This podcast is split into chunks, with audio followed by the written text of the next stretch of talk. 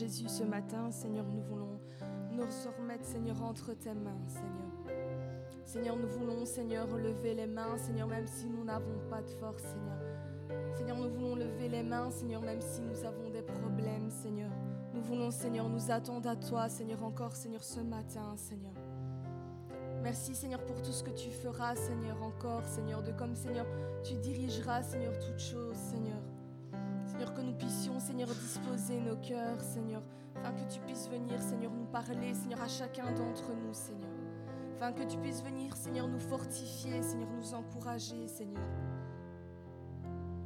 Mais nous voulons, Seigneur, tout d'abord, Seigneur, t'offrir, Seigneur, notre adoration, Seigneur.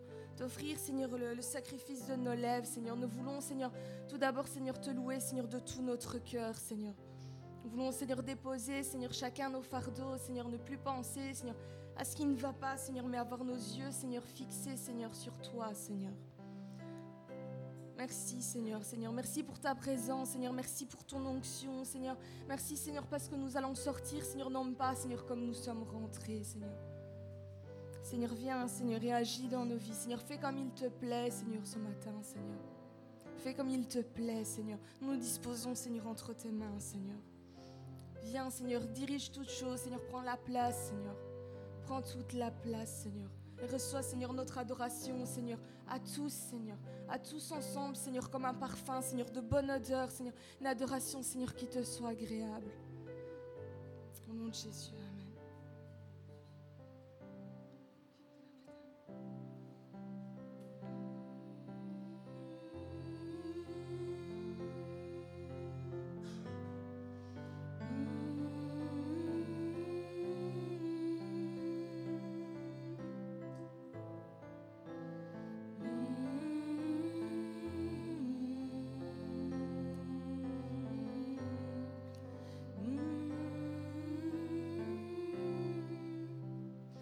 Je lève les mains, même si je n'ai pas de force. Je lève les mains, même si.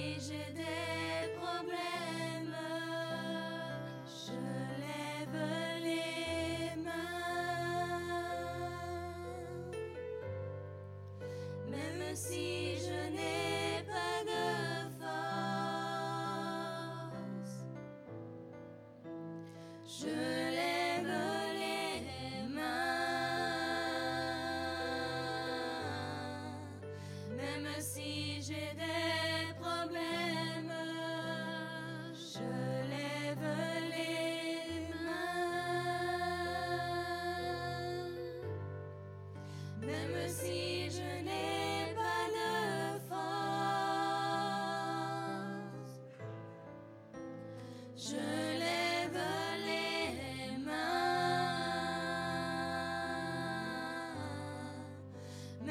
feu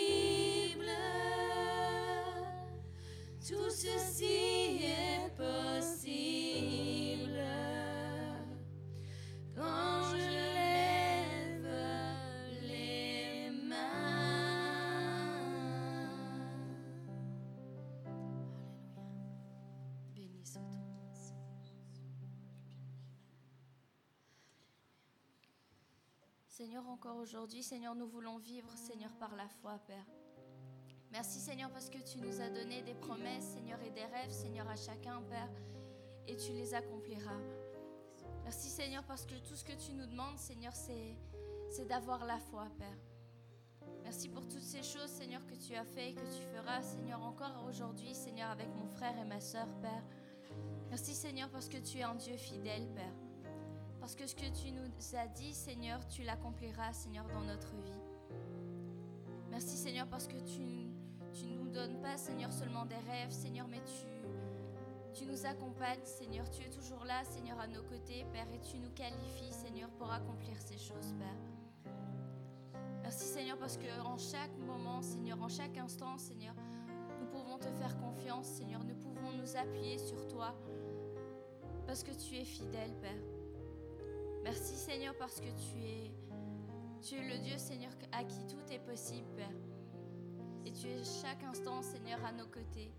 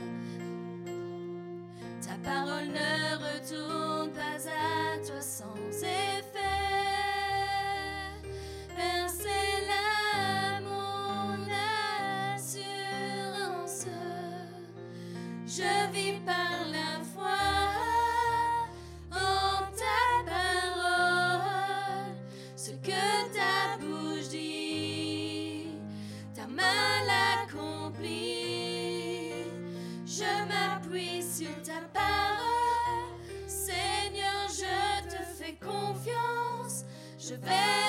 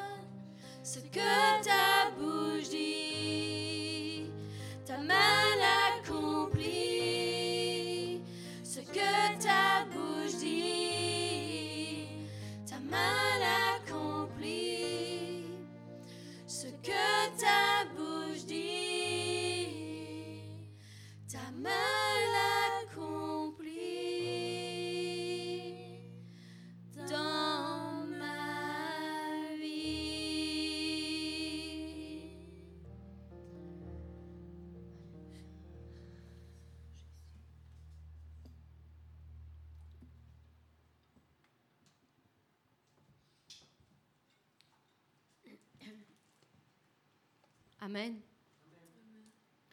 Ce que sa bouche dit, la main l'accomplit, sa main l'accomplit. Et c'est sur quoi nous voulons vraiment porter nos regards, c'est que nous servons un Dieu fidèle. Fidèle dans toutes nos circonstances, fidèle envers ses enfants, fidèle envers ceux qui se confient et qui croient en lui. C'est la définition, c'est la première caractéristique que nous voulons garder devant nos yeux, c'est que nous servons un Dieu fidèle. Quoi qu'il se passe dans nos vies, nous savons, nous avons cette assurance que Dieu est fidèle.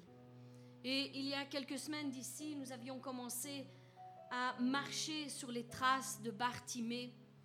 Et nous avions vu que son histoire pouvait nous, nous orienter vers cinq attitudes qui ont déclenché le miracle dans sa vie. J'aimerais qu'on puisse continuer euh, cette histoire et voir un petit peu comment nous-mêmes nous pouvons prendre euh, vraiment euh, possession de ces cinq attitudes pour déclencher nous aussi un miracle dans notre vie. Alors, nous avions vu que la première attitude que nous devions adopter, c'était d'oser implorer la grâce de Dieu avec ferveur. C'était la première attitude que nous avions vu ensemble. Le passage, euh, je vous le rappelle, se trouve dans Marc 10, euh, à partir du verset 46 jusqu'à 53. Et je vous laisse vraiment euh, libre cours de pouvoir relire cette histoire, ce récit de la vie de Bartimée et de comment il a reçu son miracle. Alors mon frère, ma soeur, j'espère que toi aussi, tu as fait le bon choix comme Bartimée et que tu as su implorer la grâce de Dieu avec ferveur sur ta vie. Tu as su chercher l'Éternel pendant qu'il se laissait trouver. Et c'est encore le jour, encore aujourd'hui le jour de grâce. C'est encore une opportunité pour chacun de nous de l'invoquer tandis qu'il est près de nous, tandis qu'il nous conseille encore, qu'il nous oriente par son esprit à suivre ce chemin pour déclencher un miracle dans nos vies. Alors, implorer sa compassion à, notre égard, c'est lui demander pardon, premièrement, euh, pour toutes les fois où nous n'avons pas pris les choses au sérieux avec lui. C'est aussi lui demander de nous pardonner de nos manquements, de nous pardonner de nos faiblesses, de nos peurs, de nos angoisses et de tout ce qui nous oppose à avoir une foi véritable et euh, fondée sur euh, qui est Jésus-Christ lui-même. Donc aujourd'hui, nous allons voir la deuxième attitude que Bartimée a eue pour déclencher son miracle. La deuxième attitude, c'était qu'il a persévéré malgré les circonstances qui étaient contraires devant lui. C'est vraiment ce que je vous invite, je nous invite, parce que je, je prends part à cette, cette pensée aussi, à, à faire, c'est vraiment de continuer à persévérer quelles que soient les situations contraires qui sont devant vos yeux, mes bien-aimés. Alors, lorsque Dieu nous demande de prier pour nos besoins, il ne fait pas allusion à une vague prière euh, ou euh, l'énumération d'une longue liste de nos besoins. Ce n'est pas de ça qu'il parle. Vous le savez, ce que Dieu cherche premièrement en chacun d'entre nous, c'est notre cœur. C'est tout ce qu'il demande c'est notre cœur et notre confiance en lui, que nous puissions poser notre confiance en lui. Alors, euh, n'oublie jamais, mon frère, ma soeur, que lorsque tu pries, tu dois t'avancer avec tout ton cœur, premièrement, mais aussi avec une attitude de foi et de reconnaissance, car tu sais qu'il va le faire. Il faut avoir cette foi et cette reconnaissance envers celui qui est l'auteur de tous les miracles, de toutes les guérisons, de tous les exaucements. Avec nous devons nous avancer avec euh, la foi et la reconnaissance. Parce que nous savons, comme nous l'avons chanté, que c'est un Dieu fidèle et qu'il va le faire. Donc, non pas qu'il peut le faire, tout le monde sait que Dieu peut faire de grands miracles, de grands prodiges. Nous le savons, il peut le faire. Mais nous, ce qui nous intéresse au jour d'aujourd'hui, c'est vraiment de réaliser qu'il va le faire. Et c'est différent. C'est différent. C'est une attitude différente. Alors, mon frère, ma soeur, prie. Prie avec insistance. Prie avec persévérance. Prie avec ferveur. Prie surtout avec tout ton cœur. Parce que c'est ça que Dieu recherche. C'est tout ton cœur.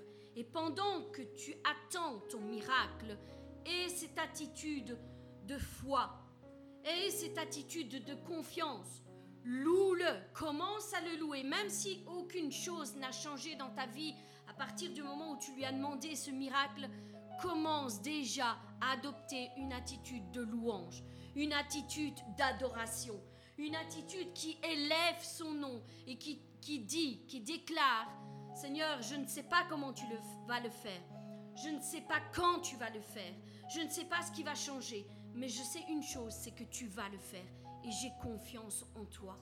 Non pas en mes sentiments, non pas en mes émotions, non pas sur ce que je vois, mais en toi, Seigneur, en toi. Alors commence déjà à avoir cette attitude.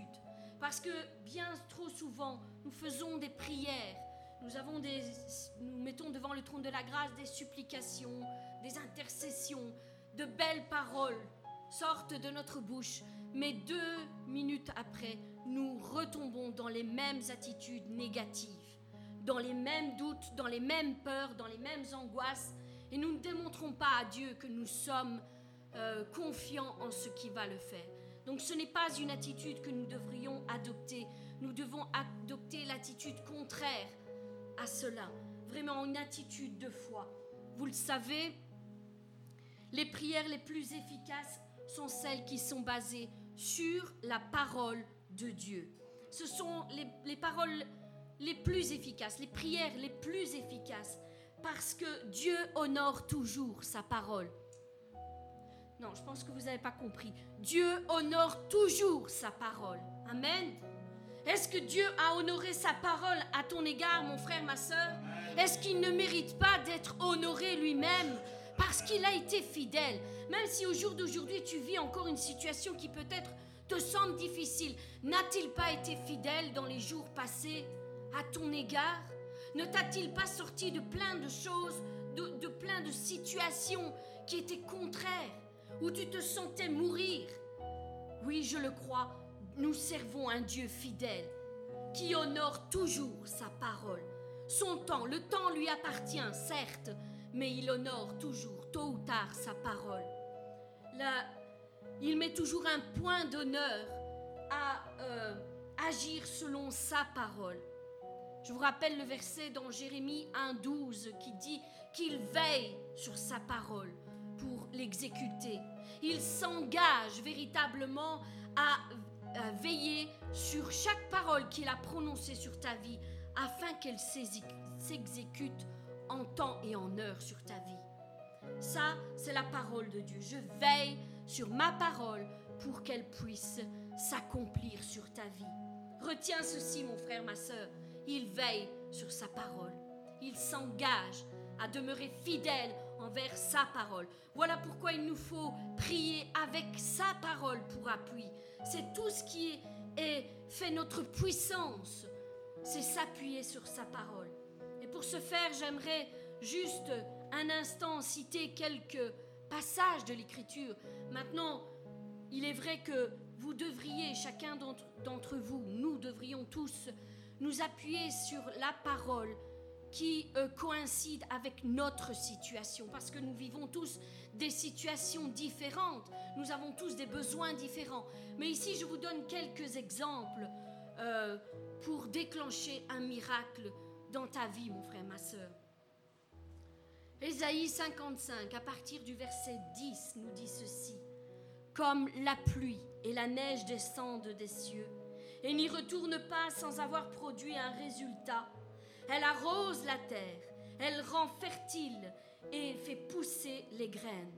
Ainsi, elle donne des graines à semer et de la nourriture à manger.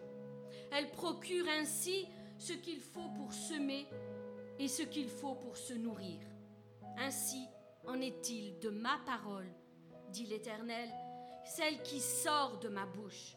Elle ne revient pas à moi sans effet, sans résultat, sans avoir exécuté ma volonté et accompli mes desseins, sans avoir fait ce que je désire, sans avoir réalisé ce que je veux et rempli la mission que je lui ai confiée sur ta vie, mon frère, ma soeur sans avoir atteint le but que je lui avais fixé.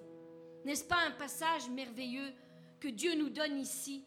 Il dit que sa parole atteindra toujours son but. lorsqu'elle a été envoyée, lorsqu'elle sort de sa bouche. Et je crois qu'à chaque fois que nous lisons la parole de Dieu, eh bien c'est Dieu lui-même qui nous parle. Donc, s'il dit que toute parole qu'il a prononcée sur ta vie s'accomplira, elle accomplira le but pour lequel il l'a envoyé.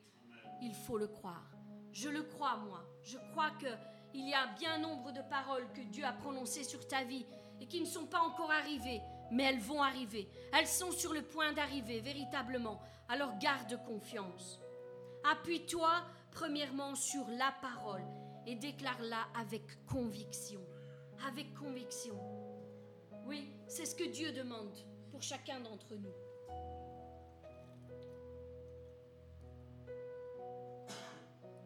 Nous puissions véritablement faire des prières avec notre cœur et non pas seulement avec notre bouche.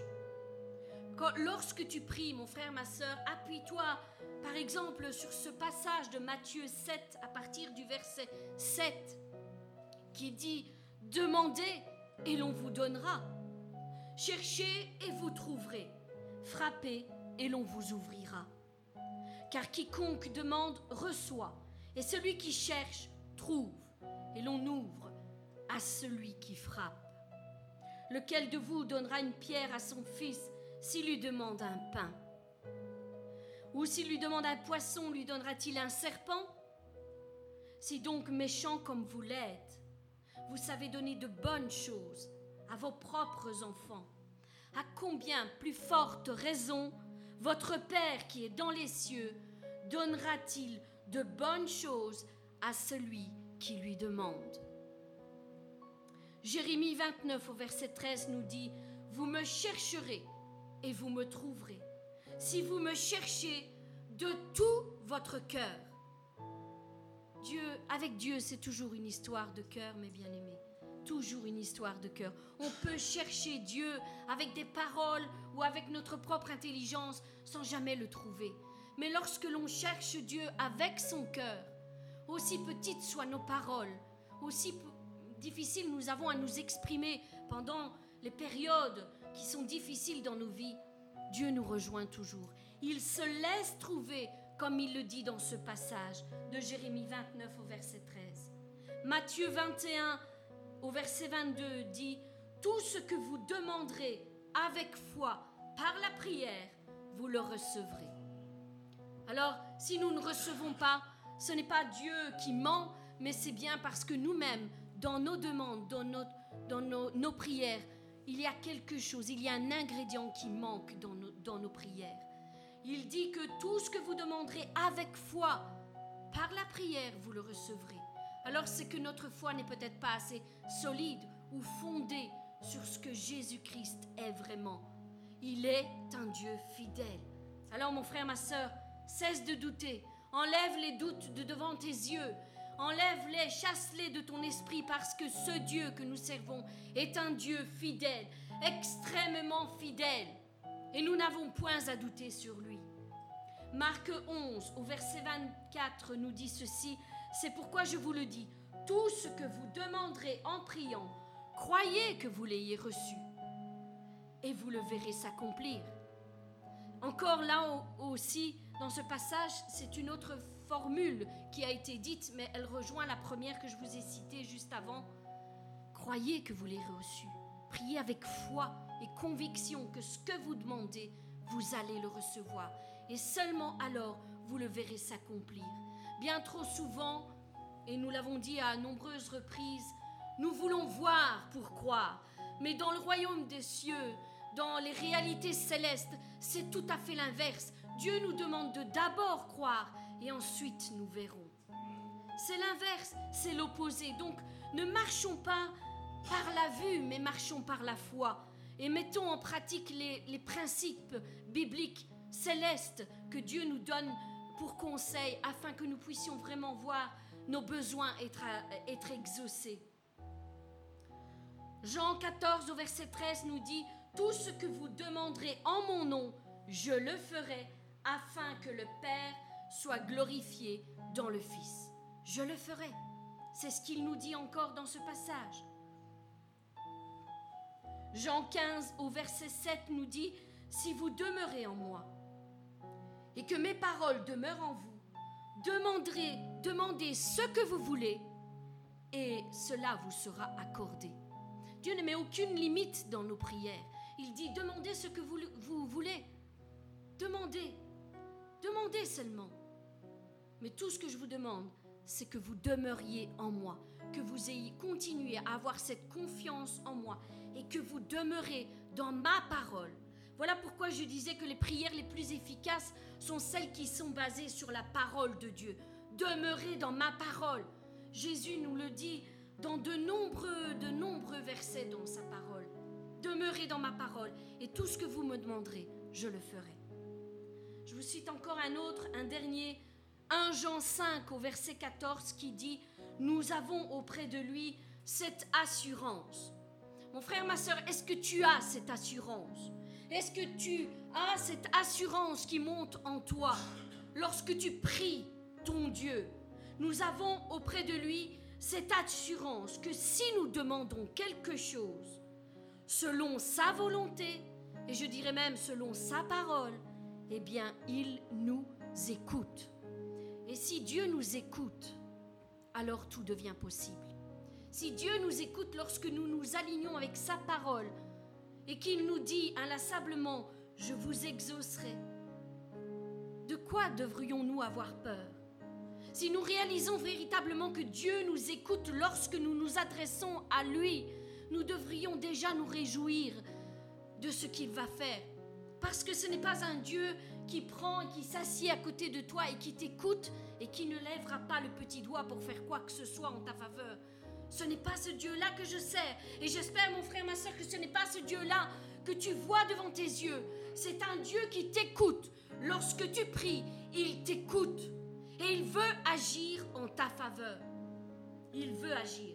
Mais il veut trouver aussi ce petit grain de sénévé qui s'élève en toi il veut que tu chasses tous les doutes de ton esprit et que tu mettes, ne fût-ce qu'un temps soit peu, ta confiance en lui. Un grain de sénévé, ce n'est pas grand-chose. Alors que nous montrent tous ces passages que nous venons de lire ensemble Eh bien, c'est que ce que Dieu nous dit, il est fidèle. Il est fidèle et nous n'avons aucune raison de douter dans sa fidélité, de douter qu'il ne veut pas nous exaucer. Ce Dieu-là est fidèle. Il est notre Père et il veut ce qu'il y a de mieux pour nous. Mais bien trop souvent, nous allons à l'opposé de ce qu'il nous demande. Apprenons à marcher dans les conseils, dans les directives que le Saint-Esprit nous donne et nous verrons les choses changer véritablement. Mais bien aimés, nous aurons toujours des circonstances autour de nous qui nous amèneront à douter, toujours. Le, doute s'élèvera toujours en chacun de nous. Chacun de nous. L'ennemi se plaît, en fait, à nous enfermer dans ce genre de raisonnement, car il sait très bien que s'il arrive à nous faire douter, et surtout s'il arrive à nous faire demeurer dans le doute, eh bien nous allons passer à côté de notre miracle. À côté. Parce que Dieu n'exauce pas ceux qui sont incrédules. Et, le doute nous amène à l'incrédulité. Donc, il aura tout gagné s'il arrive à nous faire demeurer dans le doute. Tout. Mais si nous sommes sincères avec Dieu, eh bien, nous, nous arriverons à lutter contre les doutes qui s'élèvent dans nos pensées. Oui. Nous devons vraiment regarder à la fidélité de Dieu à notre égard et non à nos doutes. Je vous, je vous assure que ce sont des pensées et des sentiments qui montent en chacun d'entre nous. À un moment ou l'autre, nous serons tous confrontés à des doutes, à des peurs. Mais c'est notre manière de lutter contre cela qui fait toute la différence. Il y a des gens qui reçoivent les doutes et qui y demeurent, qui y restent, qui les méditent, qui les relâchent par leurs paroles. Ça, c'est les faire enraciner en toi, mon frère, ma soeur. Et il y a ceux qui ont des doutes, mais qui disent non, je refuse ces doutes, parce que je sais que mon Dieu est fidèle. Et peu importe ce qui se passe, peu importe si c'est tout le contraire, peu importe si ça prend du temps, Je sais que mon Dieu est fidèle et c'est sur cette vérité que je vais demeurer. C'est cette vérité que je vais faire fructifier en moi. C'est cette vérité que je vais faire enraciner dans mon cœur. C'est cette vérité que je vais méditer jour et nuit et confesser jour et nuit. Et je verrai la bonté et la fidélité de Dieu sur, sur ma vie. Je la verrai. Certains vous diront qu'ils n'ont pas de doute. Vous savez, c'est ces personnes qui sont super spirituelles. Vous direz non, moi j'ai jamais de doute, je crois en Dieu. Mais les plus honnêtes d'entre nous diront que ça arrive d'avoir des périodes de doute. Ça arrive à chacun d'entre nous, quel que soit la, quel que soit le niveau spirituel que nous avons, que tu sois un jeune converti ou que tu sois depuis des années et des années dans la foi, que tu sois un simple fidèle assis dans l'église ou que tu sois un ministre qui proclame la parole de Dieu, crois-moi bien que cette attaque-là, nous la subissons tous. Tous. Et comme je vous disais, ce qui fait la différence, c'est de la manière dont nous luttons contre ces choses. La parole nous dit que ce sont les violents qui s'emparent du royaume de Dieu.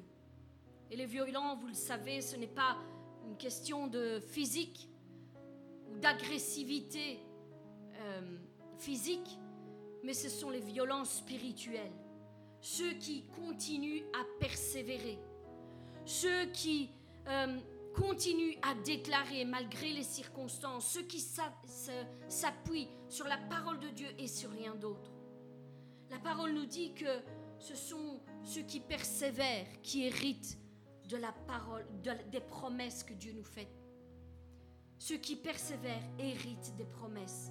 Ce sont celles et ceux qui se battent de toute leur force pour ne jamais renier Jésus-Christ dans leur vie, quelles que soient les circonstances qui leur arrivent, même dans les moments les plus difficiles, même dans les moments où nous ne comprenons plus rien.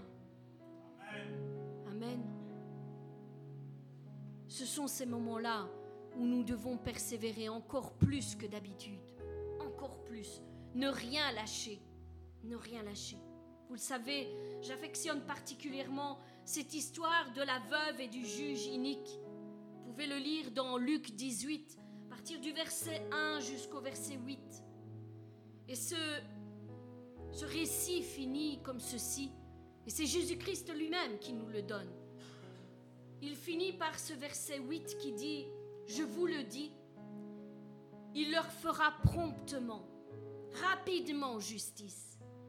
Mais quand le Fils de l'homme viendra, est-ce qu'il trouvera la foi sur la terre? Est-ce qu'il la trouvera? C'est Jésus-Christ lui-même qui le dit. Donc nous devrions nous arrêter sur ce ce verset et dire Seigneur, je ne veux pas faire partie de ceux qui passent à côté. Je ne veux pas avoir à lutter tout ce que j'ai fait, tout ce que j'ai lutté, et m'arrêter maintenant et que tu ne trouves jamais la foi en moi. Je veux avoir ce grain de sénévé et je veux le tenir jusqu'au bout, jusqu'à ton retour. Posons-nous les bonnes questions, mes bien-aimés.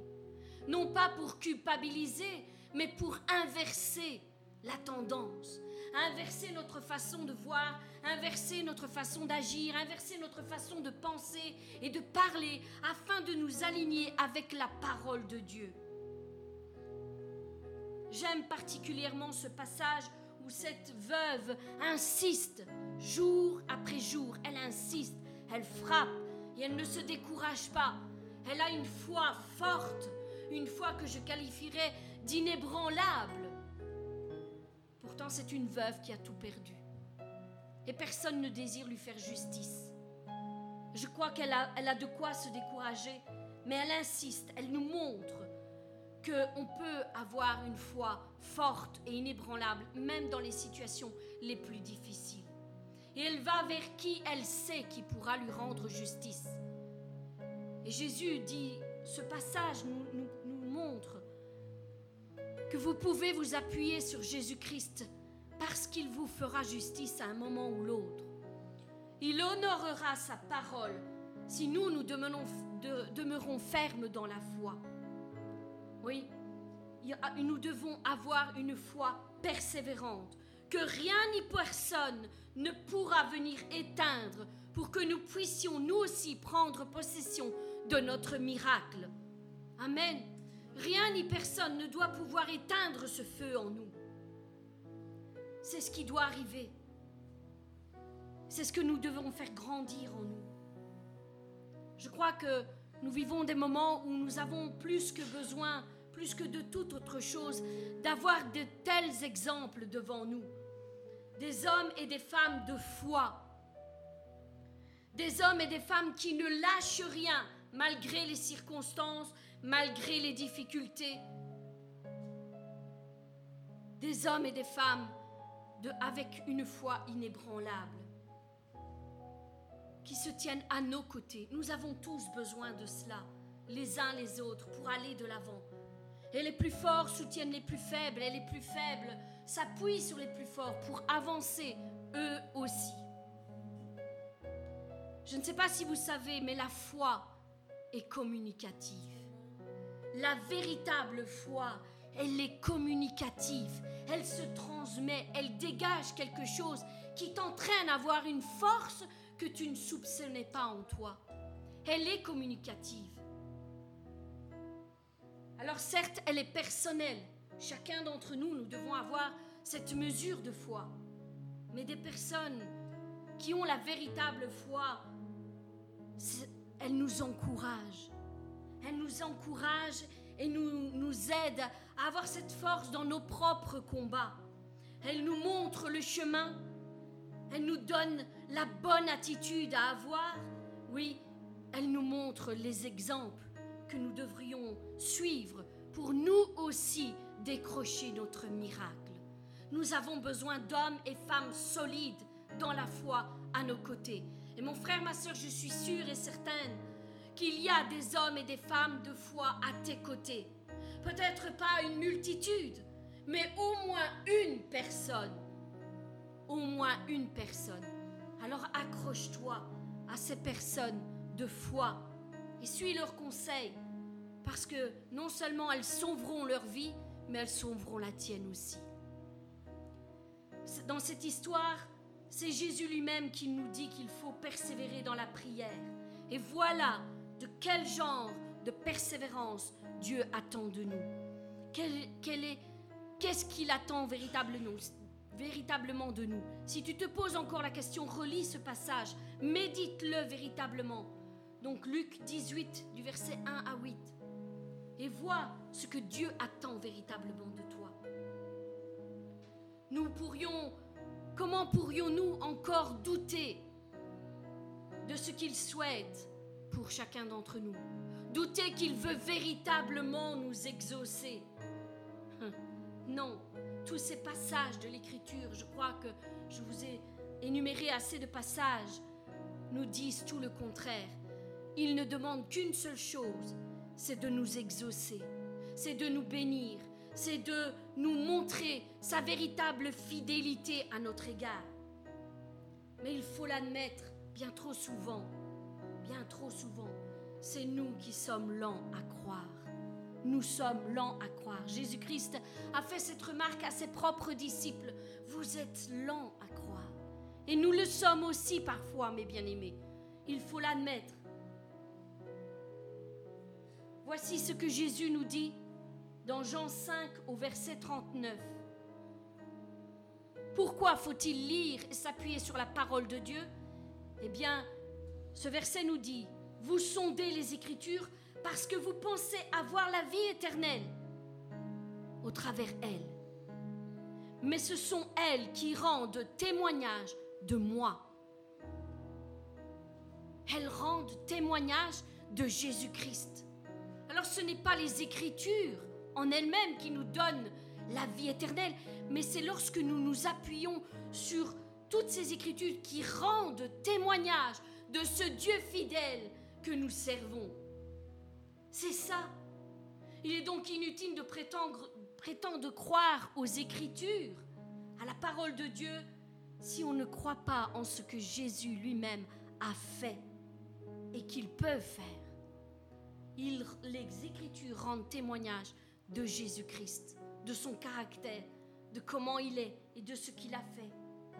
Alors, mes bien-aimés, Jésus nous donne un merveilleux conseil, conseil, si facile, si simple à mettre en pratique. Il dit, posez vos regards sur la parole de Dieu parce qu'elle rend témoignage de moi. C'est elle qui rend témoignage de moi. C'est elles qui vous feront voir comment je suis, qui je suis et ce que j'attends de vous. Alors, peut-être que ça semble trop facile pour euh, certains croyants. C'est possible. Ça semble trop facile. Mais alors, je vous invite à relire l'histoire de Naaman dans 2 Rois 5 euh, du verset 1 à 27.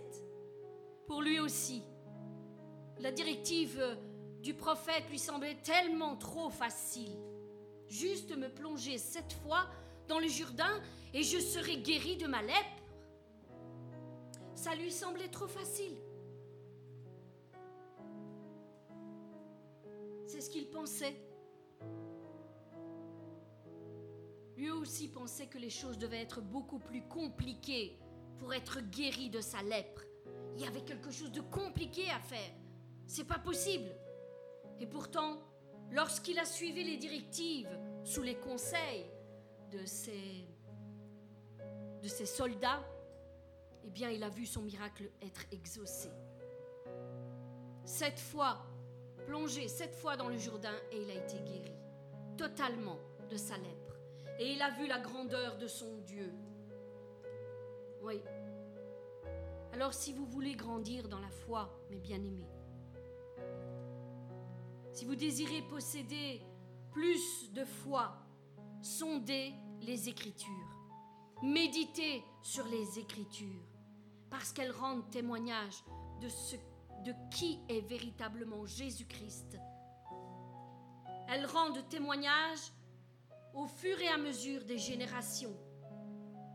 Rien n'a changé, Dieu demeure le même, le même de génération en génération. Ce qu'il a fait par le passé, il le fait encore au jour d'aujourd'hui. Amen. Et il le fera pour toi, mon frère, ma soeur. Il le fera. Il le fera.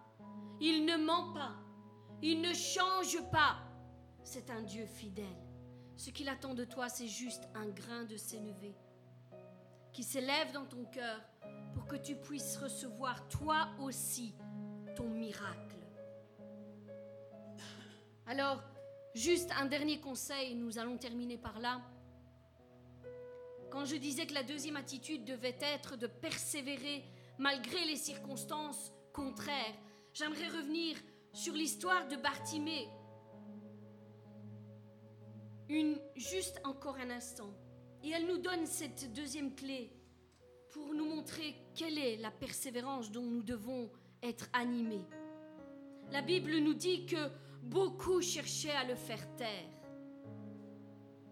Pas une ou deux personnes, beaucoup cherchaient à le faire taire. Et lui, en réponse à ces accusations, à ces menaces, il a fait quoi? Il criait encore plus fort, simplement. Encore plus fort. C'est cette foi-là que j'aimerais qu'aujourd'hui vous puissiez saisir, mes bien-aimés, cette foi inébranlable, que rien ni personne ne pourra éteindre, parce que vous savez que vos yeux sont sur Jésus-Christ et que lui seul détient la solution à votre problème. Rien ni personne ne peut vous faire taire lorsque vous avez la véritable foi, lorsque vous croyez véritablement. J'imagine la scène et je peux dire que moi-même, pour ma propre vie, parce que j'essaie toujours de me, de me calquer aux histoires qui sont, qui sont dans la parole de Dieu, moi-même, si j'aurais été dans sa situation, j'aurais peut-être eu honte de crier devant tout le monde, devant toute une, une, une foule qui était autour de Jésus-Christ. J'aurais eu peut-être honte. Ensuite, euh, que les gens auraient voulu me faire taire, ça m'aurait peut-être impressionné un moment aussi, je pense. Et Mais c'est pas ce que Jésus, c'est pas ce que Bartimée a fait. Il a crié encore plus fort. Encore plus fort. Il s'est vu une foi, sa foi décuplée en lui. Ne laisse pas tes sentiments et tes émotions te faire taire, mon frère, ma soeur. Ne laisse pas les autres qui sont autour de toi, qui sont contraires à ce que tu penses, te faire taire. Au contraire, brise cette limite. Fais tomber cette barrière, ce blocage que tu as, et crie encore plus fort que tu as la foi pour être guéri. Tu as la foi. Dans certaines situations, Dieu a besoin que l'on persévère dans notre déclaration, que l'on dépasse nos limites parce qu'il veut nous faire aller encore plus loin. Il ne veut pas que nous demeurions le même tout au long de notre vie chrétienne. Il veut que nous puissions avancer, évoluer, être fortifiés, restaurés, devenir une personne semblable à son Fils. Non pas remplie de timidité et de peur, mais une personne qui est remplie de son esprit, un esprit de force, d'amour et de sagesse. C'est ce qu'il veut que nous, qui croissent, qui en nous, qui grandissent en nous.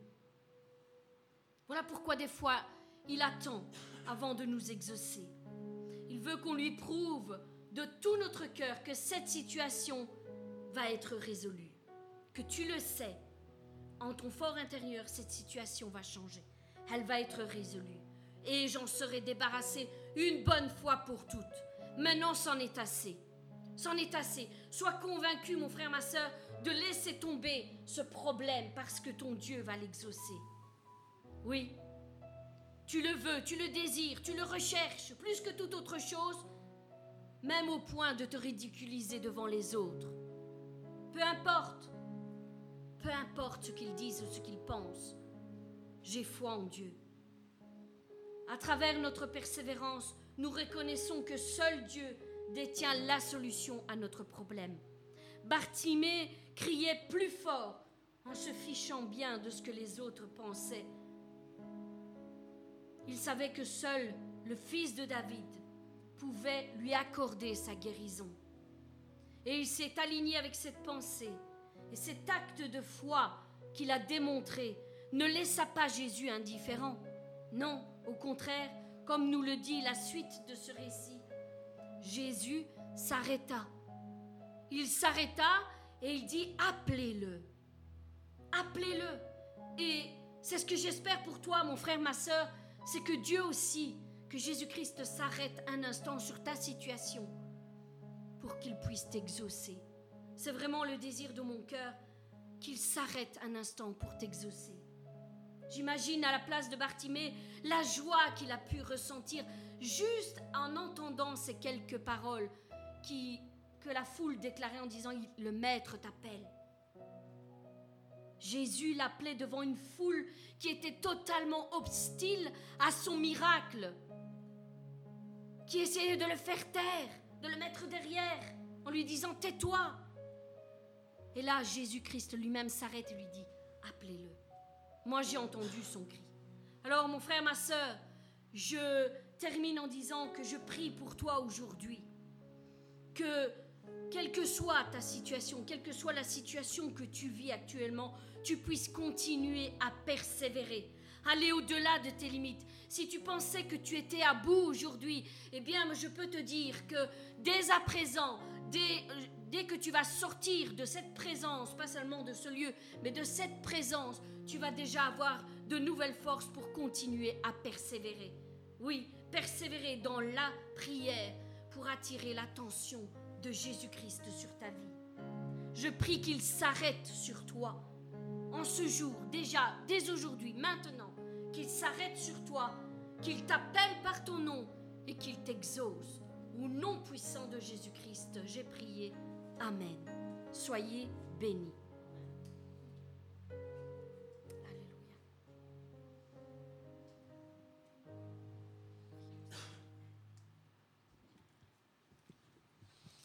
Seigneur Jésus, nous te remercions, Seigneur, pour tout ce qui a été fait déjà jusqu'à maintenant, Seigneur, que nous avons été déjà grandement bénis, Seigneur. Mais te prions, Seigneur, pour euh, le pasteur, Seigneur, afin qu'il relâche, Seigneur, ce que, ce que tu lui as mis dans le cœur, Seigneur, et que nous soyons, Seigneur, encore encore abondamment béni, Seigneur, et fortifié, Seigneur, au nom de Jésus. Amen.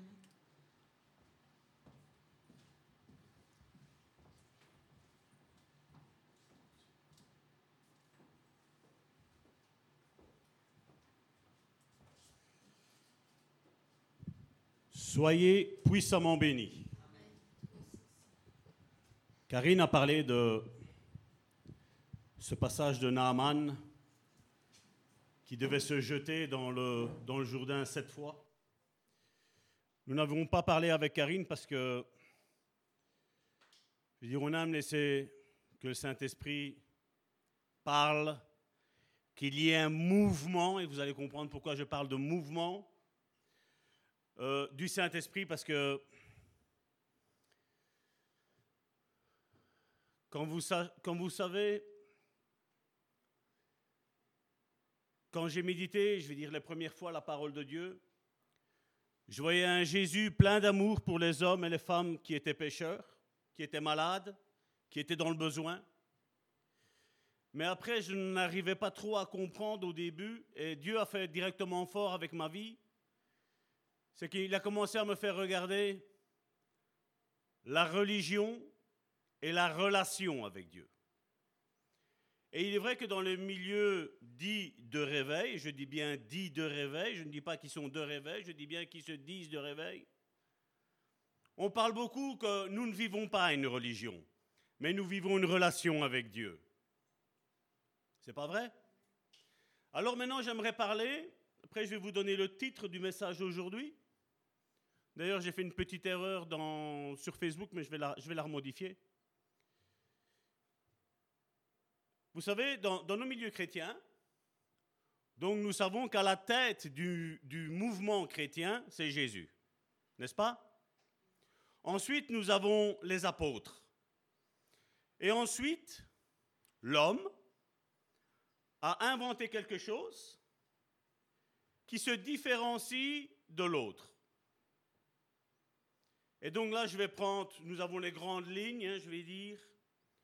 Nous avons le catholicisme d'un côté, le protestantisme de l'autre, l'évangélisme de l'autre. Nous avons après, là-dedans, les pentecôtistes. Et de là encore, nous avons toute une, euh, une subdivision, une division dans la division. Où dans le pentecôtisme, tu as, si je prends ceux-là, tu as les calvinistes, les wesleyens, les darbistes. Et au bout du compte, tout le monde se dit uni à l'autre avec la bouche, mais seulement on est divisé.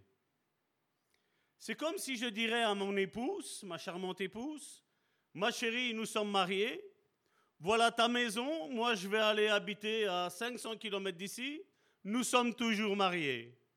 Je t'aime toujours. Je t'aime tellement qu'on a envie qu'on vive loin l'un de l'autre. Je crois que ma femme ne, me croirait pas. Hein, ma chérie Voilà. Pourquoi j'ai, pourquoi j'ai parlé de ça? Parce que le titre d'aujourd'hui, en toute logique, c'est Un fleuve d'eau vive est un fleuve.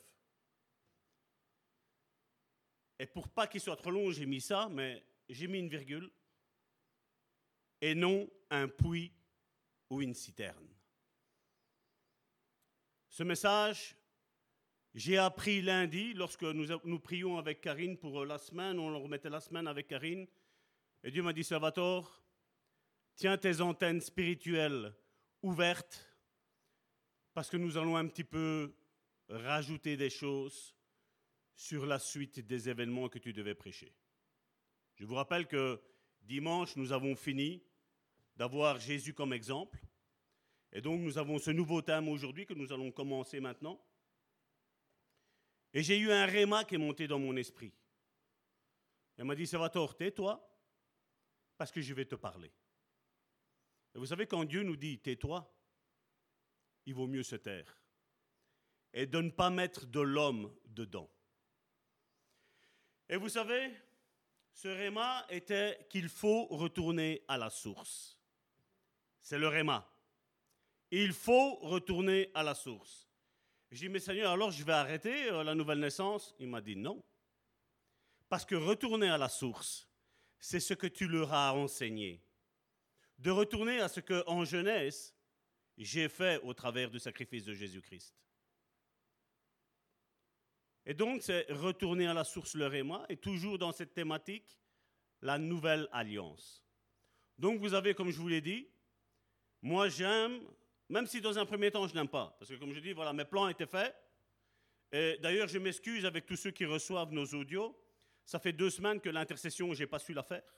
Donc, ce n'est pas que je vous ai oublié, donc je n'ai pas su la faire, parce que, ben voilà, des plans ont été mis là. Et moi, vous savez, il y a les programmes qui sont faits, mais quand le Saint-Esprit dit quelque chose, moi, le programme, ça ne m'intéresse pas. Je fais ce que le Saint-Esprit me dit immédiatement.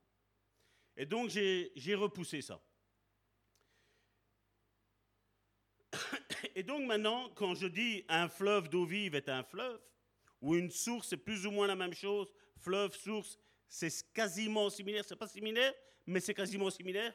Mais il y a une grande différence avec un puits et une citerne. Et vous allez comprendre pourquoi j'ai choisi ce titre.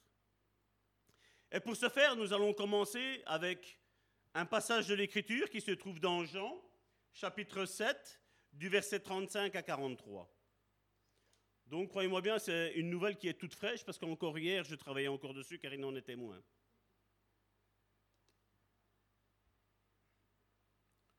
Sur quoi ces auditeurs se demandèrent entre eux Où va-t-il aller pour que nous ne le trouvions pas? Donc, concernant Jésus. Aurait-il l'intention de se rendre chez les Juifs dispersés parmi les non-juifs Voudrait-il peut-être même apporter son enseignement aux non-juifs? Vous voyez, même qu'ils étaient religieux, ils avaient une partie de ce que Jésus est en train de venir faire. Venir apporter le message aux non-juifs. C'est toi et c'est moi, ça, mon frère, ma soeur. Verset 36. Que peut-il bien vouloir dire quand il déclare Vous me chercherez et vous ne me trouverez pas et vous ne pouvez pas aller là où je serai. Vous savez, cette première partie de ce verset-là qui dit, vous me chercherez et vous ne me trouverez pas, c'est contraire à ce que Dieu avait dit dans l'Ancien Testament. Dans l'Ancien Testament, Dieu avait dit, vous me chercherez et vous me trouverez si vous me chercherez de tout votre cœur. Et là, on voit que déjà Jésus fait une scission. Il fait une division entre lui et les religieux. Et d'ailleurs, en faisant ce message, je, m'adresse surtout à, l'Église Le Bon Samaritain. Pour la fête de Pâques, faisons comme Jésus. Allons chercher les extropiés. Allons chercher les malades. Arrêtons de prendre des chrétiens, je veux dire, d'autres églises, qui ont de toute façon une autre philosophie que nous, parce qu'on n'arrivera jamais à les changer. D'ailleurs, je vais vous dire une chose, Jésus n'a même pas essayé de les changer. Arrêtons. Prenons des personnes qui ont besoin du Seigneur, qui ne le connaissent pas. Allons chercher des SDF et faisons l'agapé avec eux. Amen. Vous me chercherez et vous ne me trouverez pas, et vous ne pouvez pas aller là où je serai. Verset 37. Le jour de la fête, le jour le plus solennel. Jésus se, tient devant la foule et lança à pleine voix. Vous vous plaignez quand Salvatore crie. Hein? Qu'est-ce qu'il est mis ici? Jésus lança à pleine voix. Bouchez vos oreilles. Si quelqu'un a soif, qu'il vienne à moi, et que celui qui croit en moi boivent. Jésus a crié. Il voulait se faire entendre par ceux qui étaient même sourds. Il voulait se faire voir même par ceux qui étaient aveugles. Et il a crié à haute voix, parce que bien entendu, il n'y a qu'en criant que tu sais te faire entendre. C'est pas vrai? Quand on fait la sourde oreille. Et combien de fois les chrétiens font la sourde oreille? Dieu parle une fois, Dieu parle deux fois. La troisième fois, il y a déjà danger. C'est pas vrai? Et Jésus dit, si quelqu'un a soif, qu'il vienne à moi. Et que celui qui croit en moi boivent. Car comme le dit l'Écriture au verset 38, des fleuves d'eau vive jailliront de lui. Nous le savons, ce message s'adresse à Jésus, c'est écrit pour Jésus. Mais nous allons voir que dans un autre passage, comme Jésus vit en nous, qu'est-ce qui va se passer? Ben De toi, de moi, des fleuves d'eau vive vont couler pour les autres. Tu sais, tu peux parler avec des gens religieux, ça va te faire ni chaud ni froid. Au contraire, tu as envie de partir, tu as envie de lui dire, mettez toi ferme ta bouche, sois un témoignage. Et après, viens me dire les choses, c'est pas vrai? Mais quand quelqu'un est véritablement disciple, même si tu dans, dans la condition, même si on te parle qu'il ne faut pas voler, qu'il ne faut pas mentir, au fond de toi, tu as un désir. Parce que l'homme, la femme qui est en train de parler, est en train de te faire jaillir le fleuve d'eau vive que elle ou lui a déjà expérimenté chez lui. Et les gens ont soif. Et tu peux leur dire, si tu as soif, bois de l'eau que je te présente. Parce que Jésus vit en moi. Jésus qui est la source de toutes nos ressources. Mais toi aussi, tu es la source de toutes les ressources, de tous ceux qui périssent, à cause que Jésus vit en toi. Et ne minimise jamais, mon frère, ma soeur, et là je crie, et là je m'énerve, j'ai une sainte colère, ne minimise jamais celui qui vit en toi. Ne minimise jamais ce que Dieu peut faire au travers de toi. Ne te souille pas avec ceux qui se souillent. D'ailleurs, l'apôtre Paul le dit, que celui qui pêche, qui pêche encore plus, tu as fait ton choix. Mais que celui qui se sanctifie, se sanctifie encore plus. Et il est vrai que quand tu es disciple, mon frère, ma soeur, tu n'as pas peur d'être pris. Au contraire, ta prière, c'est Seigneur, reprends-moi, change mon cœur, change ma vie, apprends-moi encore euh, plus que ce que, que je fais. Seigneur, j'avais de l'eau jusqu'aux hanches, maintenant je veux nager, je veux me jeter comme ce fleuve qui est mis dans Ézéchiel. Je veux nager, je veux être guidé par toi. Et comme je le disais, il y a une différence entre fleuve, source, et puits et citerne. Parce que la Bible nous parle de ça. Mais nous, on lit ça juste pour dire, voilà, il y a de l'eau. Il y a de l'eau. Non, il n'y a pas de l'eau. Non, il n'y a pas d'eau. Verset 39. Non, reprenons le 38. Comme dit l'Écriture, des fleuves d'eau vive jailliront de lui. Verset 39. En disant cela, il faisait allusion à l'Esprit que devaient recevoir plus tard ceux qui croiraient en lui. En effet, à ce moment-là, l'Esprit n'avait pas encore été donné parce que Jésus n'était pas encore entré dans sa gloire. Donc, ce fleuve d'eau vive, mon frère, ma soeur, effectivement, c'est bien Dieu, c'est bien Jésus, mais c'est bien aussi le Saint-Esprit, mais c'est bien aussi, si on parle de Saint-Esprit, on est obligé de parler de toi et de moi. On est obligé de dire que ces fleuves d'eau vive doivent émaner de nous. Et comme je le dis, on n'est pas un puits, on n'est pas une citerne, on est un fleuve. Un fleuve qui se nourrit avec une source, la source qui est en Dieu. Amen. Si vous êtes vivant, dites Amen. Verset 40. Dans la foule, plusieurs de ceux qui avaient entendu ces paroles disaient, pas de doute, cet homme est bien le prophète attendu. D'autres affirmaient, c'est le Messie. Mais objectaient certains, le Messie pourrait-il venir de la Galilée? L'Écriture ne dit-elle pas que le Messie sera un descendant de David et qu'il naîtra à Bethléem, le village où David a vécu? Ainsi, le peuple se trouva de plus en plus divisé à cause de lui. Vous avez vu? La religion aujourd'hui, surtout dans les temps qu'on est en train de vivre, on est tous copains, on est tous cousins, on est tous même cousins éloignés. Je répète, ainsi le peuple se trouva de plus en plus divisé à cause de lui. Jésus est la parole, et la parole, c'est une épée. C'est pas vrai dans l'esprit? Et l'épée, elle sert à quoi? Elle sert à diviser, elle sert à faire une scission. D'ailleurs, si on écoute, je crois que le Saint-Esprit est en train de parler à vos cœurs. Il y a certaines paroles que Jésus a dites dans la parole, n'est-ce pas? Qui parlaient de division, qui parlaient de scission, qui pouvaient qu'on ne pouvait pas rester. Les mauvaises compagnies corrompent les bonnes mœurs. Et maintenant, j'aimerais prendre ce qui était annoncé aussi dans le psaume 144, verset 8. Vous savez, le psaume, c'est la restauration de l'âme, n'est-ce pas? Regardez ce qu'il est mis.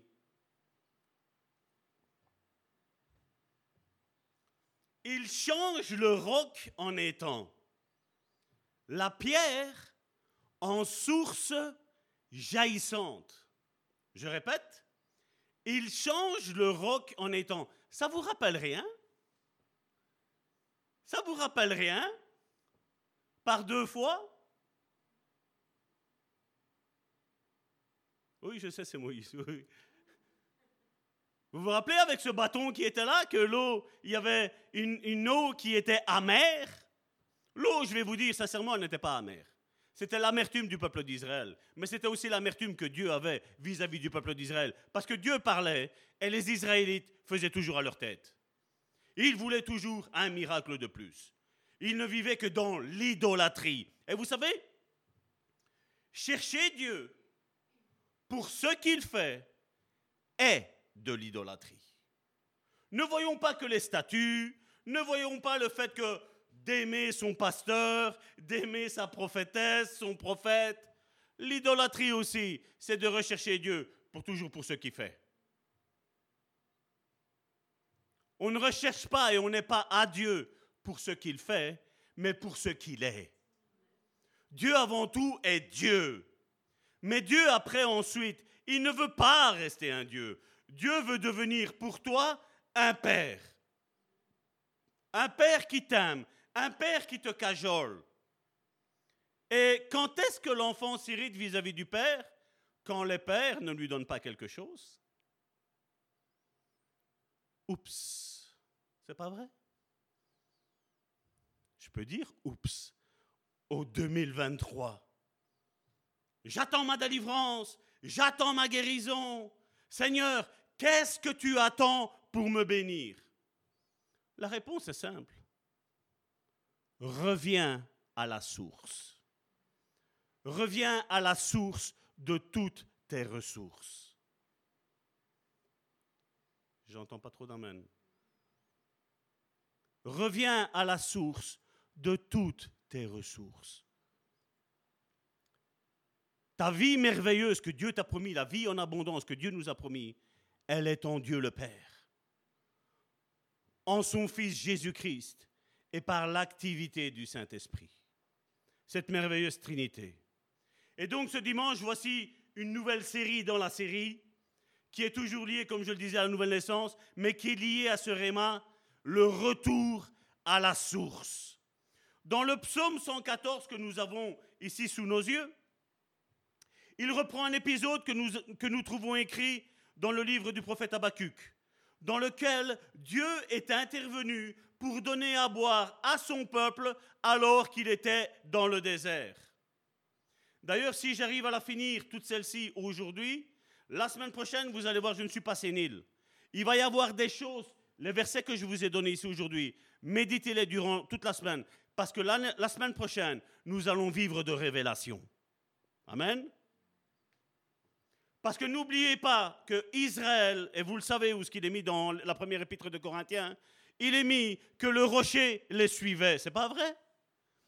Le livre de 1 Corinthiens nous explique que ce rocher était un rocher spirituel. Dieu est toujours avec son peuple. Le problème, c'est est-ce que son peuple est toujours avec Dieu? Ah, tant que Dieu donne, oh Dieu, tu es merveilleux, tu es extraordinaire. Oh, j'ai la petite larme.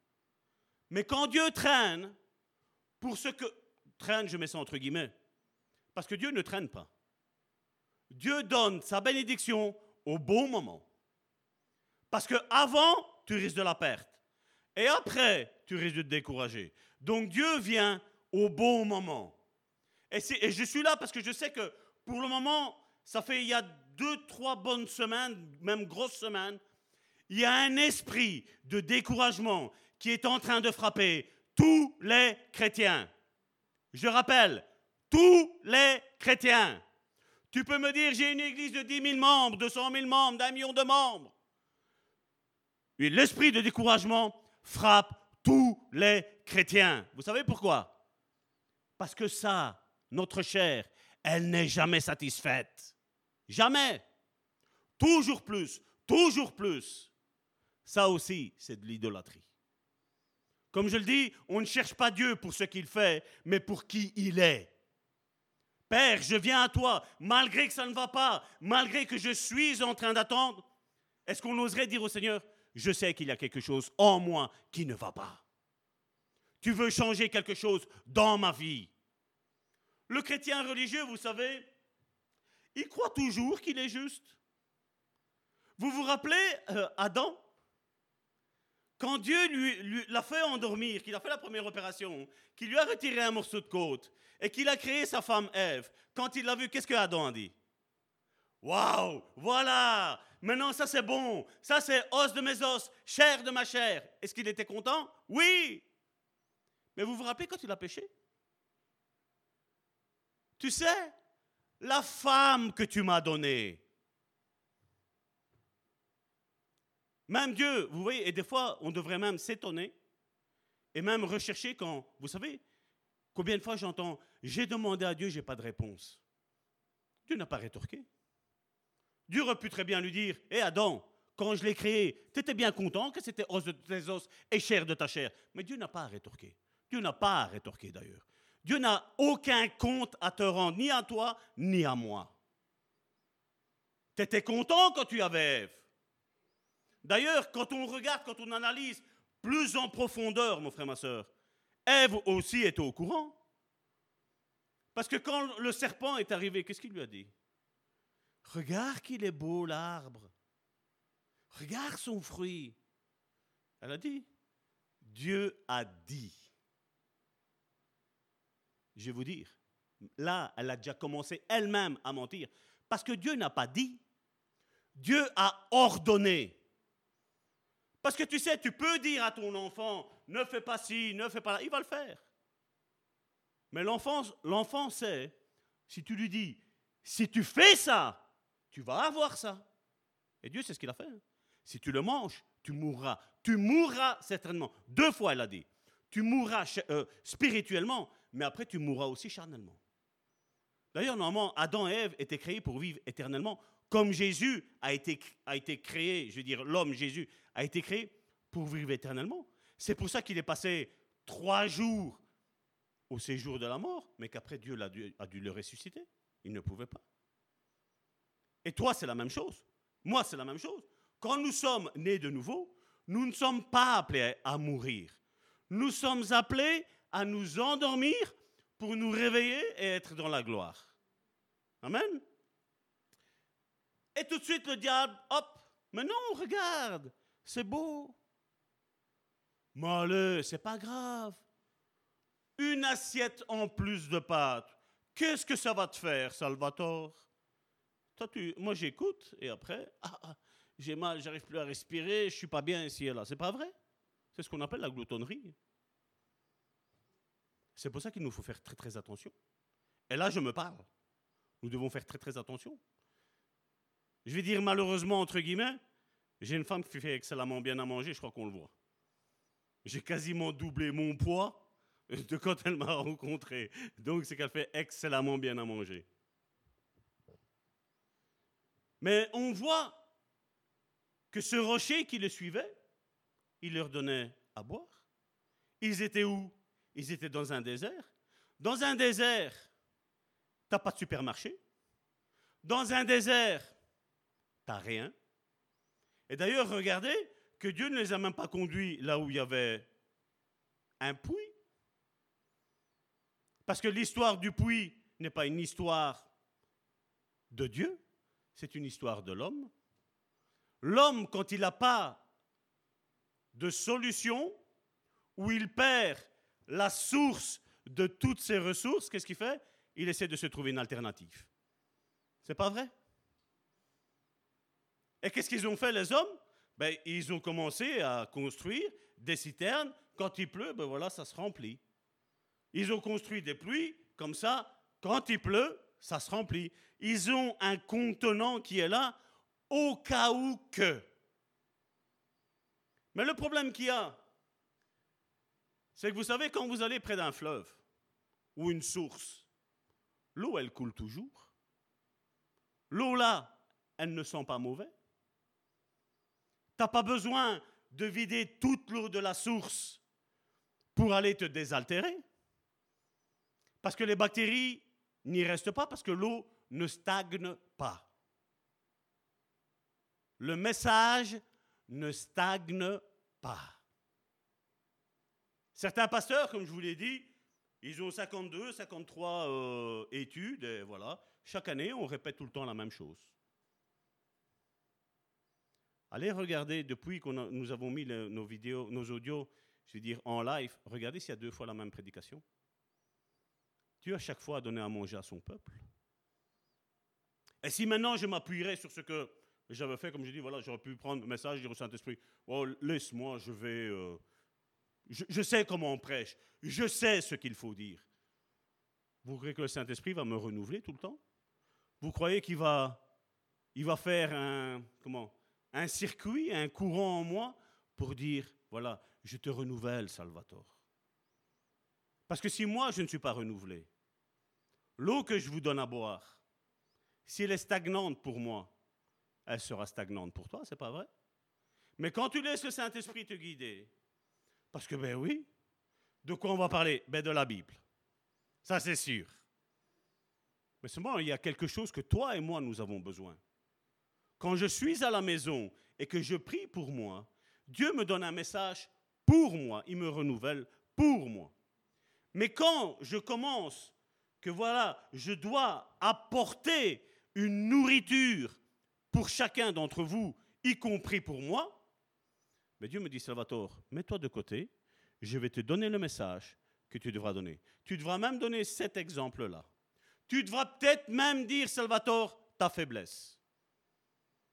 Parce qu'alors là, Salvatore, tu me prouveras que tu n'es pas un orgueilleux, que tu ne te caches pas sur des faux semblants, que tu, pas que tu parais, mais que tu es.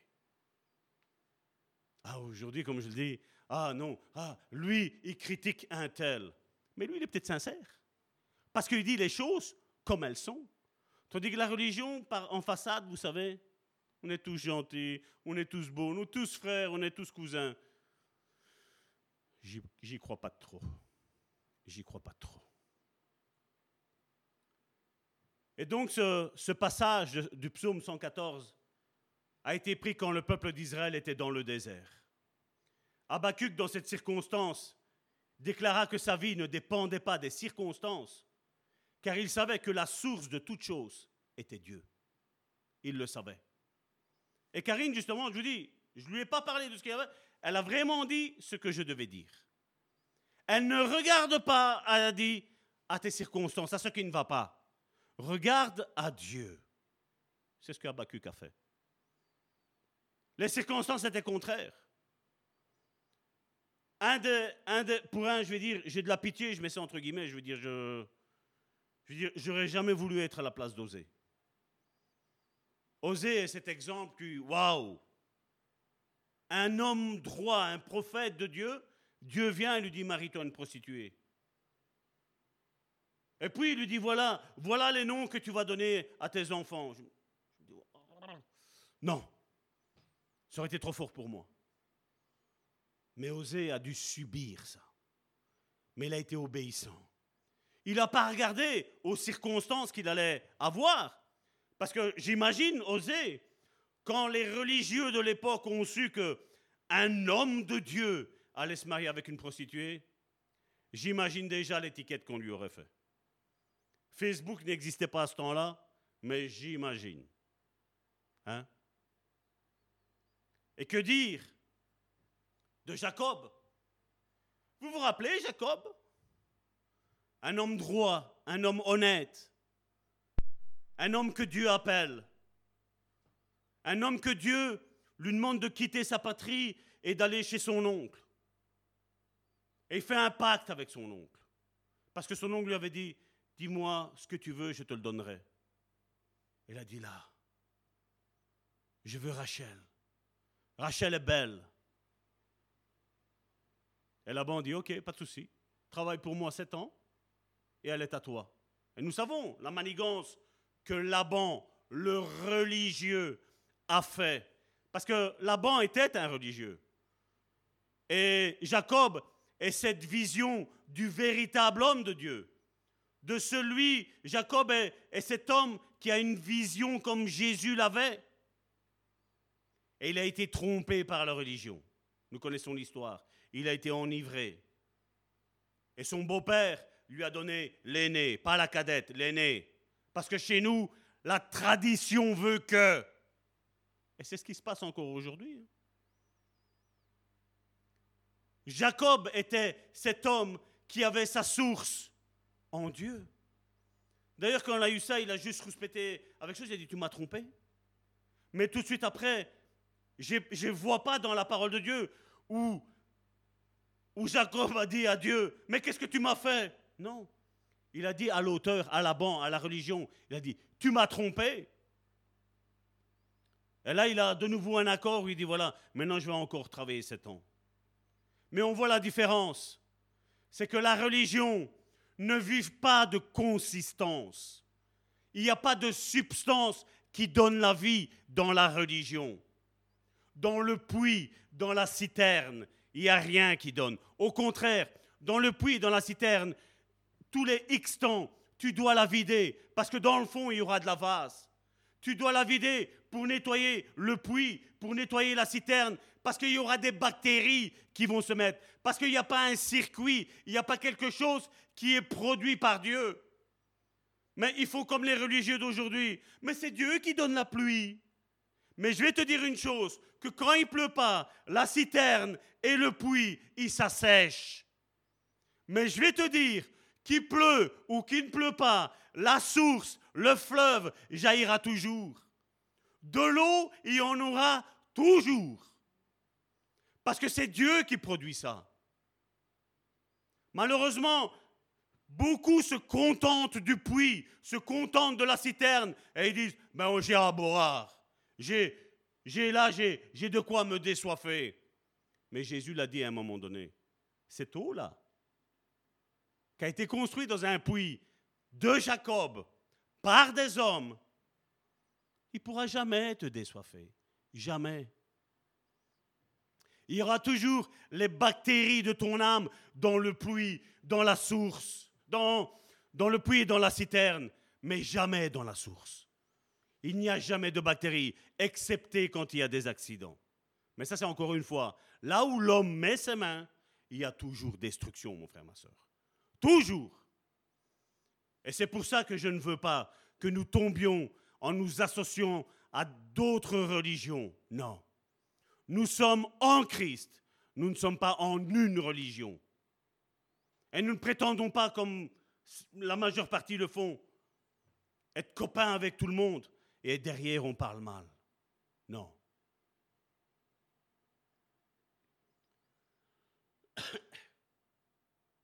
Et donc Habakkuk, dans cette circonstance, déclara que sa vie ne dépendait pas des circonstances, car il savait que la source de toute chose était Dieu.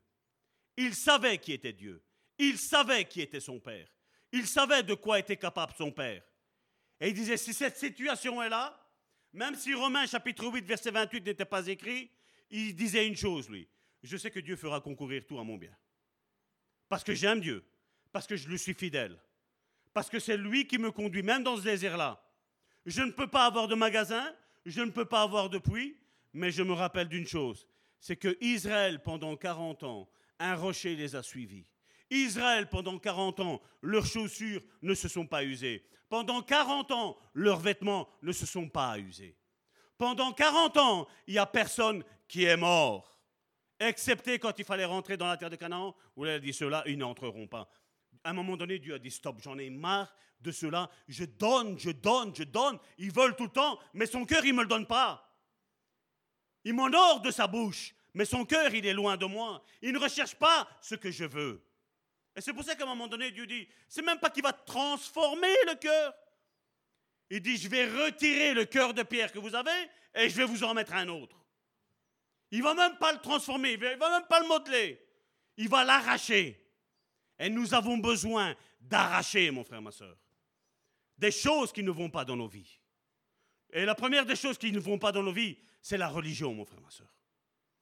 Nous devons vivre un contact avec Jésus. Lui seul peut tout, mon frère, ma soeur.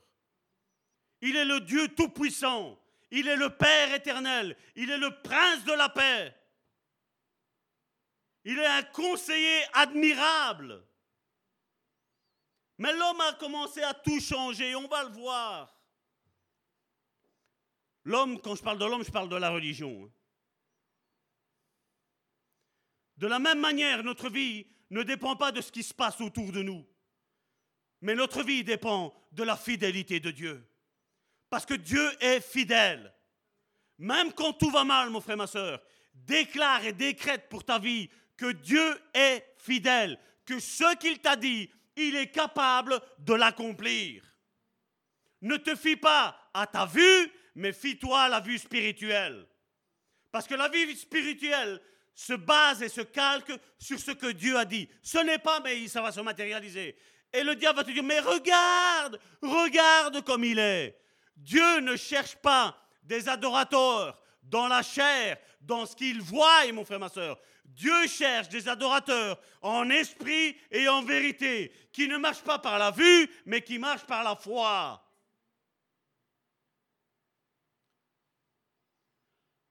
Et donc pendant le temps que Israël était dans le désert, Dieu a fait jaillir cette source d'un rocher, afin que les hommes et même les animaux qui accompagnaient les hommes pouvaient étancher leur soif. Cela nous fait comprendre que même si nous nous trouvons en difficulté, il prend soin de nous et il prend soin de ceux qui sont à côté de nous. Et je suis toujours étonné, une fois, du moins une fois, plusieurs fois ça m'est arrivé. Ah, le Seigneur a mis un empêchement pour pas que je vienne à l'église. Ah.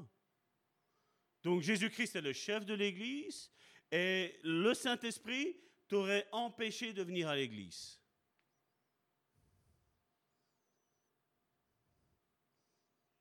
Je sais pas qu'est-ce qui se passe. Des fois, je l'ai là et je dois me retenir parce que sinon, on va dire un homme de Dieu qui parle comme ça. Remets ta vie en ordre. Va chercher la source de toutes tes ressources. Retourne au cœur du Père et non pas au cœur de la religion. Ah, il y a un empêchement ici, c'est Dieu qui le veut. Ah, c'est un empêchement, c'est le diable qui le veut. Nous sommes responsables de notre cheminement. Nous en sommes responsables. Nous sommes responsables quand quelqu'un nous conseille quelque chose, d'écouter de ne pas écouter. Mais seulement si j'écoute, gloire à Dieu, parce que nous savons que Dieu est au milieu de ce discours, de ce dialogue. Mais si je n'écoute pas, ne viens pas te plaindre auprès de Dieu, ni à l'homme de Dieu ou à la femme de Dieu qui t'a donné un conseil. Parce que tu as fait ton choix. Et chacun reçoit ce qu'il a semé.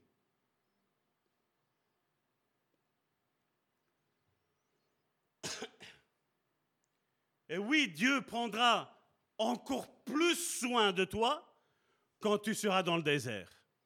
Parce que dans le désert, tu n'auras rien sur qui t'appuyer, tu n'auras pas de magasin, tu ne pourras pas dire, ben voilà, si j'ai besoin d'une bouteille d'eau, ben voilà, je vais aller à Auchan, je vais aller à Carrefour, je vais aller à Leclerc, je vais aller là-bas.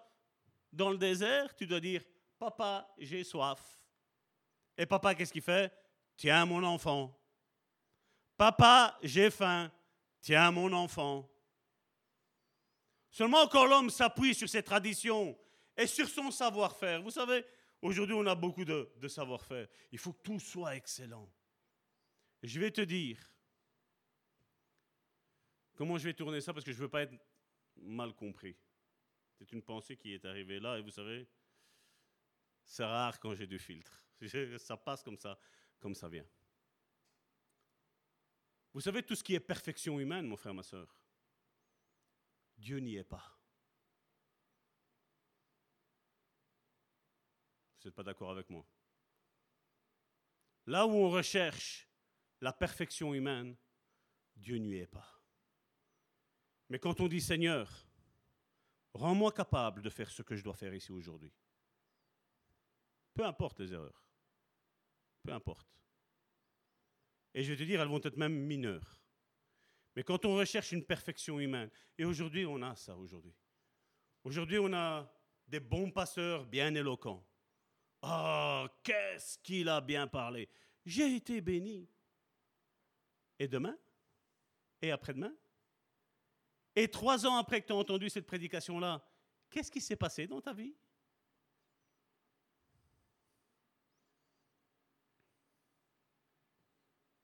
La vraie force de l'homme n'est pas la force physique.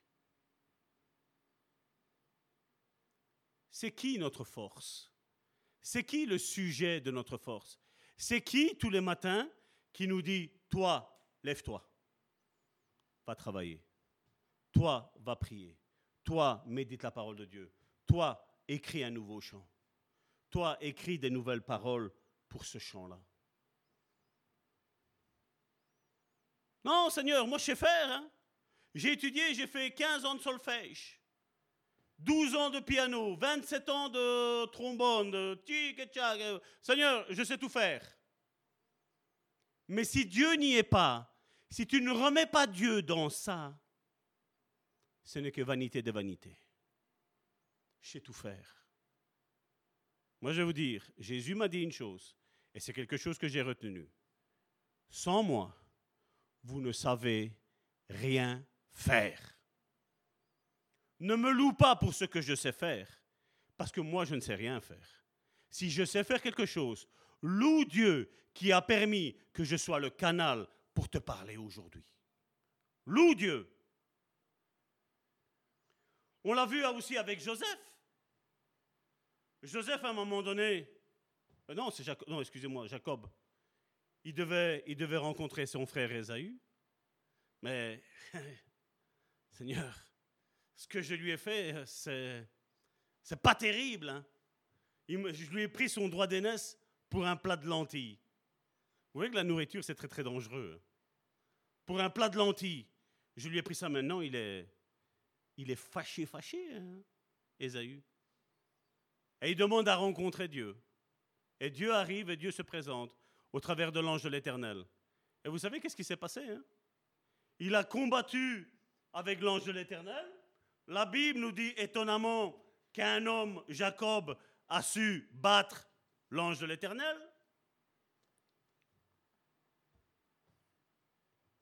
Mais qu'est-ce qui s'est passé?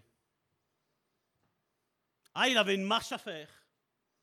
Il, avait, il devait marcher longtemps pour rencontrer son frère Ésaü.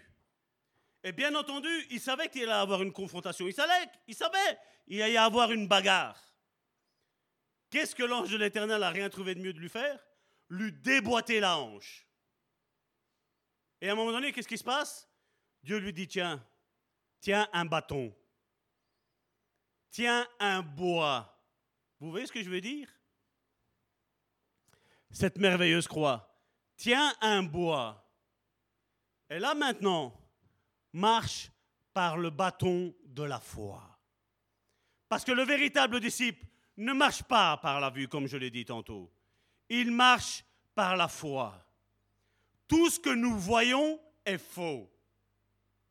Regarde ton frère là d'un point de vue, ou ta sœur d'un point de vue charnel. Tu vas voir, c'est faux. Combien de, d'hommes, de femmes qui se disent chrétiens, mais d'apparence, ils sont magnifiques. Combien de couples magnifiques, vous savez Il y a une vidéo qui circulait il y a un temps sur Facebook où on voyait qu'avant le culte, c'était le bazar dans la maison. La femme qui gueulait, le mari qui criait aussi, les enfants qui... Tout le monde était agité. Dans la voiture, on s'énervait. Il fallait se dépêcher, il fallait être à l'heure. Et puis quand on arrive à l'église, Alléluia, Seigneur, Alléluia. C'est pas vrai? Combien de fois on est comme ça? C'est pas vrai? Hein? Nous avons besoin de ce bâton de la foi, de marcher par la foi et non pas par la vue. Parce que la vue sera toujours trompeuse sur tout ce que nous devons faire et sur tout ce que nous ne devons pas faire. Ne te fie pas à tes sentiments, ne te fie pas à mes sentiments. Fions-nous à la source de toutes les ressources. Amen. Et donc, comme je le disais, on le voit avec cet exemple, avec Adam et Ève, où encore une fois, Dieu ordonne quelque chose à Adam et à Ève, tous les deux sont au courant, et puis à un moment donné, les religieux, c'est comme ça. C'est pas de ma faute, hein C'est la femme que tu m'as mis là, c'est de ta faute, Dieu. À Ève, qu'est-ce qu'elle a dit? Mais c'est pas moi, c'est le serpent. Et malheureusement, il y avait trois personnes qui étaient là. Parce que si on avait une quatrième, le serpent aurait encore dit que c'était quelqu'un d'autre encore. Et le religieux, la religion, c'est toujours comme ça. C'est pas moi, c'est l'autre. Mais Dieu ne regarde pas que c'est l'autre qui t'a fait tomber. Dieu vient vers toi et te dit Qu'est-ce que tu as fait? Parce qu'à un moment donné, qu'est-ce qui s'est passé?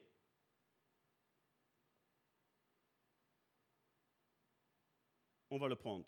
Genèse chapitre 3 du verset 6 à 12. Regardez ce qui s'est passé. Alors la femme vit que le fruit de l'arbre était bon à manger.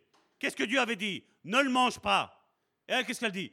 Moi là maintenant, je vois. Elle marche par la vue. Je vois qu'il est bon. Elle aurait marché par la foi si elle se serait fiée à ce que Dieu avait dit. Dieu avait dit quoi? Ne le mange pas. Et là, qu'est-ce qu'elle dit elle? Elle voit que le fruit, il est bon à manger agréable aux yeux. Elle n'avait pas le bâton de la foi. Et qu'il était précieux pour ouvrir l'intelligence. Qui est-ce qui donne l'intelligence Qui est-ce qui rend l'intelligence? C'est Dieu. C'est Dieu qui nous rend intelligents. C'est l'homme qui se rend stupide, ignorant, quand il désobéit à ce que Dieu dit. Elle a pris de son fruit et en mangea. Et bien entendu, le religieux, c'est ça aussi. Non seulement lui tombe, mais qu'est-ce qu'il faut faire? Ben, C'est les autres. Hein? Adam, viens ici. Marie, viens ici. Au pied. Tiens, mange. Et lui, il a agi pour amour de sa femme. Dieu a dit, je rectifie, Dieu a ordonné, mais sa femme a dit, Femme, je vais t'écouter, je vais manger. Ne désobéis jamais, mon frère, ma soeur. C'est une parole que Karine et moi, nous savons l'importance que ça a. Ne désobéis jamais à Dieu pour faire plaisir aux hommes. C'est une parole que Dieu m'a mitraillée pendant des heures. Je l'ai dit à Karine.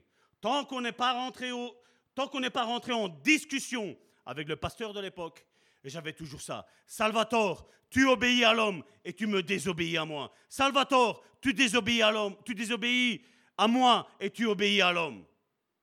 Jusqu'à quand j'ai eu la confrontation, où j'ai pris position, où j'ai marché par la foi? Et j'ai dit je ne peux plus ne plus me réunir en réunion de prière avec des frères et des sœurs. Je dois le faire parce qu'ils ont besoin et j'ai besoin de prier, j'ai besoin qu'on soit en communion entre frères et sœurs et prier. Ensemble. On ne fait rien de mal, on ne fait pas une église. On a besoin de prière. On a faim et on a soif de la parole de Dieu. On a faim et on a soif de la prière. Parce que Jésus a dit, vous tous qui avez soif, venez à moi et buvez, une fois que vous aurez cru. Elle prit donc de son fruit en mangea et elle en donna à son mari qui était avec elle. Il n'était pas loin. Il lui-même aurait dû dire en tant qu'homme, en tant que... Mes sœurs, ne prenez pas ça mal, en tant que chef, je mets, en tant que conducteur. Il aurait dû dire non avant qu'elle la mange. Dieu a dit que. Il aurait dû, Adam aurait dû intervenir.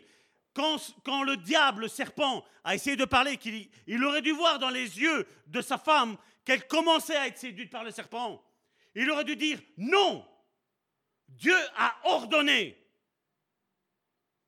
Et je suis étonné qu'aujourd'hui, il y a des hommes avec des cravates, avec une Bible, qui prêchent et qui disent ah, toute la faute est à la femme. Et Adam Adam aurait dû intervenir. Dieu cherche des pères, Dieu cherche des mères, Dieu cherche des personnes avec ce bâton de la foi qui ne marchent pas par ce qu'ils voient, par les sentiments. J'aime bien, je n'aime pas. Je le sens, je ne le sens pas. Qu'est-ce que Dieu a ordonné dans ta vie? Dieu m'a ordonné de ne pas me souiller avec le religieux. Il ne veut pas. Et chaque fois que j'ai été tenté, Je me suis approché, j'ai discuté, j'ai aimé la discussion qu'on avait. Mais je me rappelais de Adam, qui lui-même a été séduit par ce que sa femme avait dit. Mais ce que sa femme avait dit, c'était ce que Satan avait dit. Regarde, c'est bon, c'est beau, c'est miraculeux, c'est merveilleux. Il aurait dû dire non. Parce que Dieu a ordonné. Dieu a décrété. Et on n'a pas à discuter que ça nous plaise ou ça ne nous plaise pas. Si Dieu le dit, c'est comme ça et c'est pas autrement. Dieu cherche des hommes et des femmes, encore aujourd'hui, qui savent ce que la parole de Dieu dit, qui savent ce que Dieu veut pour leur vie et qui marchent dans ça et pas dans autre chose. Dieu a dit, Dieu m'a donné ça, je sais ce que Dieu m'a dit.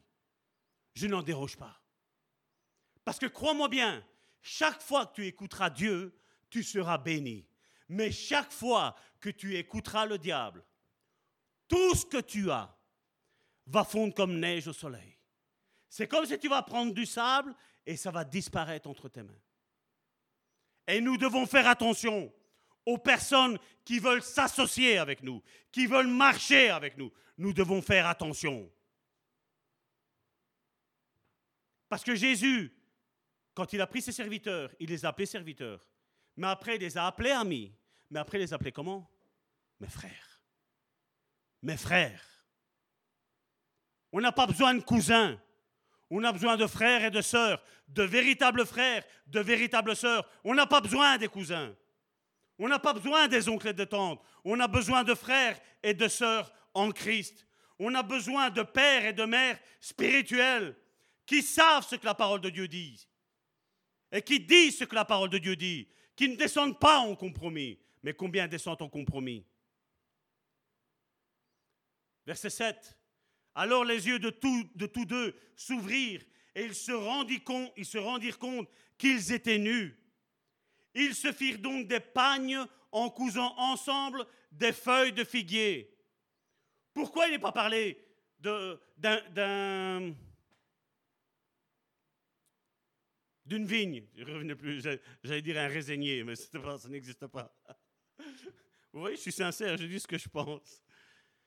Pourquoi il a pris des figuiers? Parce que le figuier, mon frère, ma soeur, représente, vous savez quoi? La religiosité. Est-ce que c'est Dieu qui l'a cousu? Non.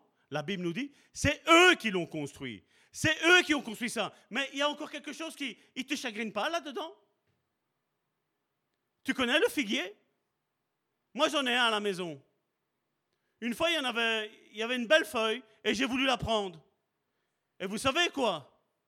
Quand je l'ai retirée et que j'ai commencé à toucher la feuille du figuier, ben c'est comme s'il y avait de l'urticaire dessus.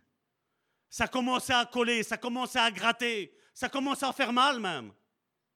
Mais t'imagines? Pour cacher leur nudité, ils ont fait ça avec ça. Ça a dû gratter. Hein. Ça a dû faire mal. Hein? Ça a dû être dérangeant, excusez-moi l'expression, ça a dû être dérangeant. Et la religion, c'est ce qu'elle fait, mon frère, ma soeur. Elle va te faire des choses qui sont dérangeantes, mon frère, ma soeur.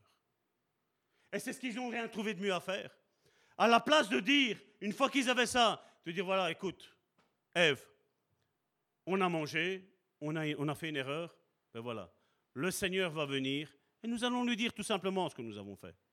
Nous allons lui dire la désobéissance. Je sais qu'il y aurait peut-être eu une autre tournure, mais à chaque fois que l'homme essaye de faire des choses avec son propre savoir-faire, et puis regardez, qu'est-ce qu'il y avait de dérangeant à être nu? Je parle pour eux, hein. je ne parle pas pour nous maintenant.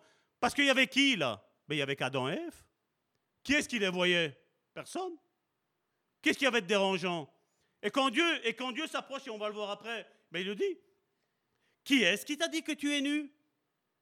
Mais Il a regardé, il a dit, ben, écoute, tantôt c'était un serpent qui nous a parlé, mais ici non, c'est moi. Ah, c'est peut-être le fruit qui m'a parlé. Ah, un fruit qui parle. Et j'imagine dans quel état il était. Hein. Ça chatouille les figues, la feuille de figue, ça chatouille. Qu'est-ce que Dieu a fait? Dieu a dû tuer, quand vous pouvez prendre la suite jusqu'au verset, jusqu'au verset 12. Mais Dieu, qu'est-ce qu'il a fait? Il a tué un animal. Et qu'est-ce que Dieu a fait? C'est lui-même qui lui a dit, voilà, couvrez-vous avec ça. Vous allez avoir moins de chatouilles. Ça va moins vous déranger. Encore une fois, nous voyons que quand on a Dieu comme source de notre ressource, ça ne nous dérange pas, ça ne nous démange pas, mon frère, ma soeur. Tu n'as pas de questions à te poser parce que tu sais que c'est Dieu qui l'a fait. Cette œuvre, avec tout ce qu'elle a subi, mon frère, ma soeur, nous avons une certitude, c'est que Dieu est au milieu de cette histoire ici, avec le bon samaritain. Nous le savons, nous le voyons. Mais bien entendu, il n'y a que ceux qui sont animés de l'Esprit qui pourront aimer cette Église, mon frère, ma soeur, qui pourront aimer le ministère, le bon samaritain. Je vous permettre le ministère Salvatore Gentile, le ministère, le bon samaritain. Parce que nous savons ce que nous avons subi. Les critiques, les attaques, les mensonges, les médisances. Des religieux, je vous le dis clairement, je n'en veux pas comme Jésus n'en voulait pas. Je n'en veux pas. C'est comme ces figues, ces feuilles de figues. Le lait de la figue, mon frère, ma soeur. Il n'est pas bon, il pique, ça colle, ça démange, ça ronge, mon frère, ma soeur. C'est comme un cancer. C'est la même chose. La religion est un cancer. Est-ce que vous avez compris que je n'aime pas la religion? Et la seule chimio qui peut exister pour ça, c'est Jésus-Christ. Parce que Jésus-Christ n'est pas une religion. Jésus-Christ est une personne une merveilleuse personne. Si tu as lui dans ton cœur, tu as tout, mon frère, ma soeur. Si tu as lui dans ton cœur, prépare-toi à vivre le meilleur. Est-ce que je peux avoir un Amen?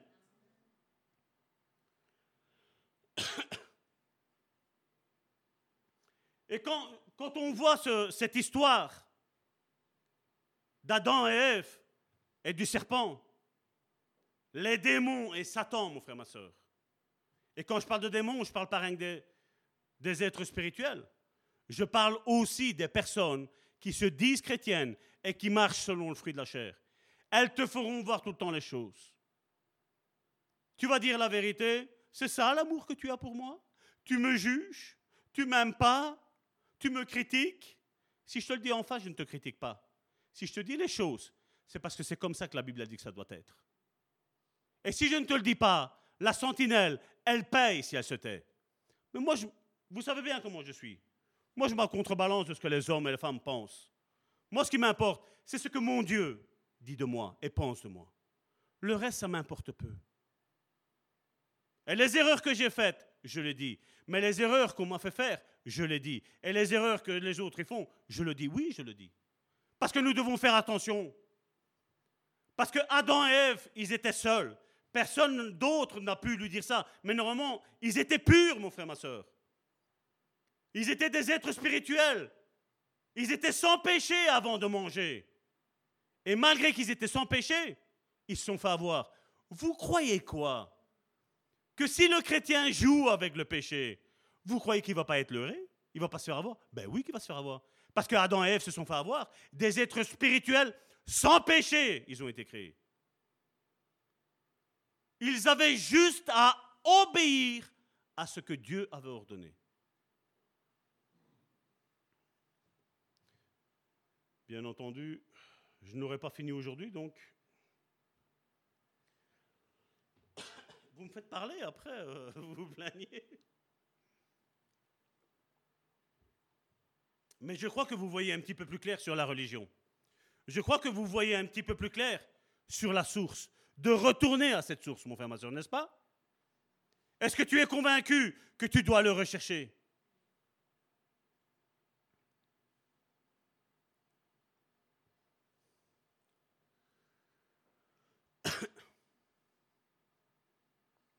Et donc les démons travaillent toujours de cette façon. Ils essaient de nous faire voir les choses différemment de la façon dont le Père nous les présente. Ils vont tout le temps essayer de de l'embellir. Mais nous savons, le péché n'embellit rien.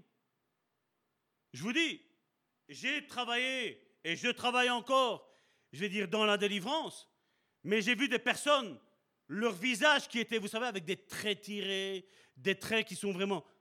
On a vu la différence, on dit, waouh Le péché déforme les êtres humains, mon frère, ma soeur. Mais je vais te dire une chose, la grâce, la miséricorde, la sanctification, la repentance, la marche sur la foi transforment l'homme. modifie l'homme, modèle l'homme. Et c'est ce qu'on a besoin, mon frère, ma soeur.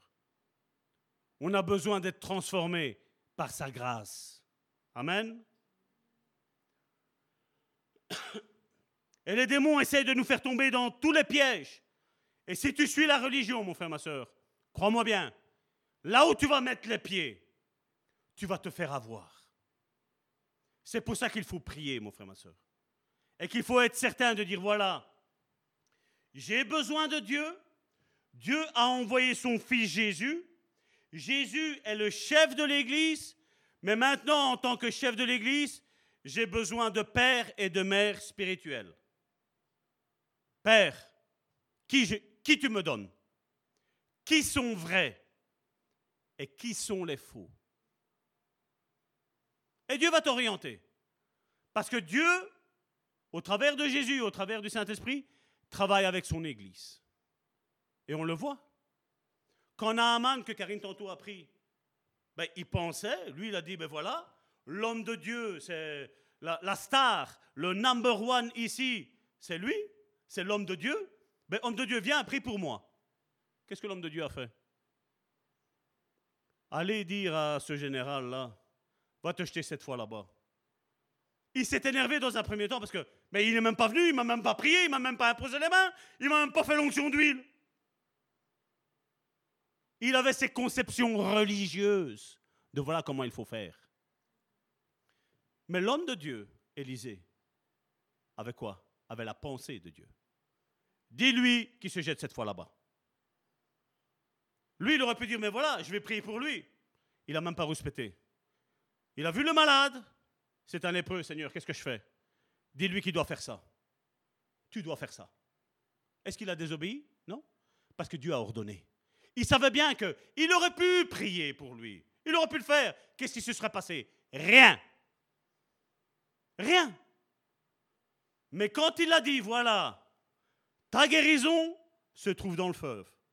Mais pas la première fois, mais pas la deuxième fois, pas la troisième fois, pas la sixième fois, mais la septième fois, quand tu vas ressortir, tu vas être guéri. Est-ce qu'on avait déjà vu ça avant? Rien. Mais qu'est-ce que Élisée a fait? Père, c'est toi l'auteur de la guérison. Et je suis leur homme de Dieu. Qu'est-ce qu'il doit faire? Ça? Voilà ce que tu dois faire. Et on le sait, toi et moi. On sait qu'il a été guéri. Mais s'il aurait, été il aurait été désobéissant, il n'aurait pas écouté ce que l'homme de Dieu disait. Vous croyez qu'il aurait été guéri? Je crois que s'il avait un kilo de lèpre, il, s'en serait retourné avec une dizaine. Douze. Des, chiffres de 6. 6, 12, 18. Il y en a certains, ils aiment bien ça. Vous voyez que quand on est obéissant à Dieu, il y a toujours un bénéfice. Toujours. Il y a toujours une bénédiction qui s'accompagne à l'obéissance à Dieu. Et à l'obéissance à l'homme et à la femme que Dieu a choisi pour ton miracle, pour ce que tu dois faire.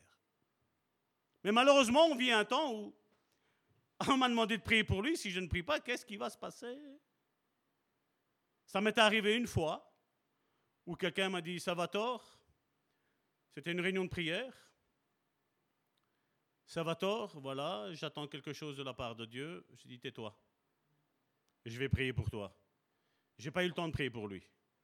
L'Esprit m'a dit, dis-lui que ce qu'il demande, il ne l'aura pas. Ça, c'est, c'est bien d'agir avec une parole comme ça, c'est pas vrai? Mon frère, ma soeur, ce que tu demandes, tu ne l'auras pas de la part de Dieu. Ben, j'ai dit, excuse-moi mon frère, mais voilà ce que Dieu me dit. Ce que tu demandes, Dieu ne te le donnera pas. Il m'a dit, Salvatore, j'en suis convaincu que je vais l'avoir. Comme tu veux. Moi, je te dis ce que Dieu m'a dit de te dire. Et j'en suis persuadé, d'ailleurs je le sais, même après autant d'années, ce qu'il demande, il ne l'a pas reçu. Parce que Dieu ne parle pas en vain. Parce que je sais que quand Dieu dit quelque chose, automatiquement la main de Dieu, elle descend. Ça, c'est la foi. Ça, c'est le bâton et l'autorité de la foi. Mais est-ce que nous sommes prêts à entendre qu'une chose, Dieu va nous la donner et qu'une autre chose peut-être, Dieu ne va pas nous la donner? Parce que peut-être c'est par orgueil, peut-être par vanité, peut-être pour montrer aux autres que nous sommes je ne sais pas qui. Sans moi, vous ne savez rien faire. Alors mon frère, ma soeur, je vais appeler mes soeurs à venir ici. Il est temps, et c'est le remas, je vous dis, que j'ai reçu lundi, le retour à la source, le retour au plan de Dieu, le retour à la face de Dieu, mon frère, ma soeur.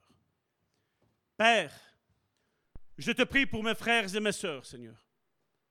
Non seulement qui passent par des moments difficiles, Seigneur, de découragement, de désert, Seigneur. Je te prie, Seigneur, en cet instant, Seigneur, d'étendre, Seigneur, ta main bénissante, Seigneur.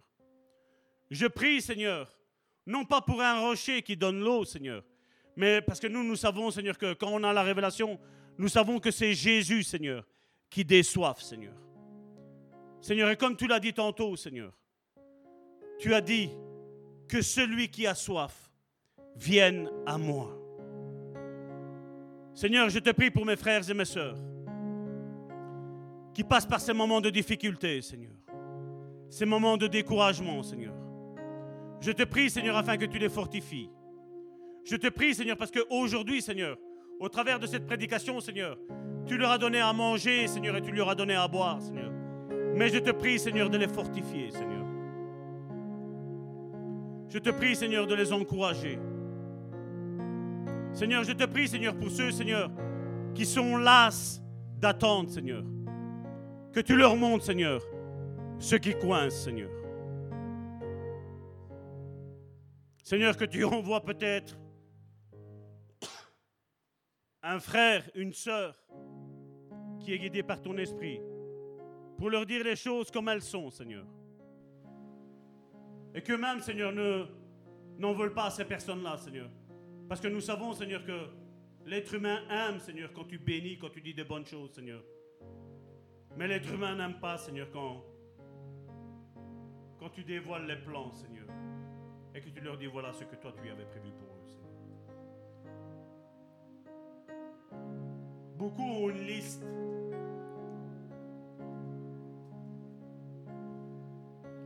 Et j'ai ça devant les yeux là maintenant. Beaucoup ont une liste. Et ils ont noté beaucoup de promesses qu'ils ont eues.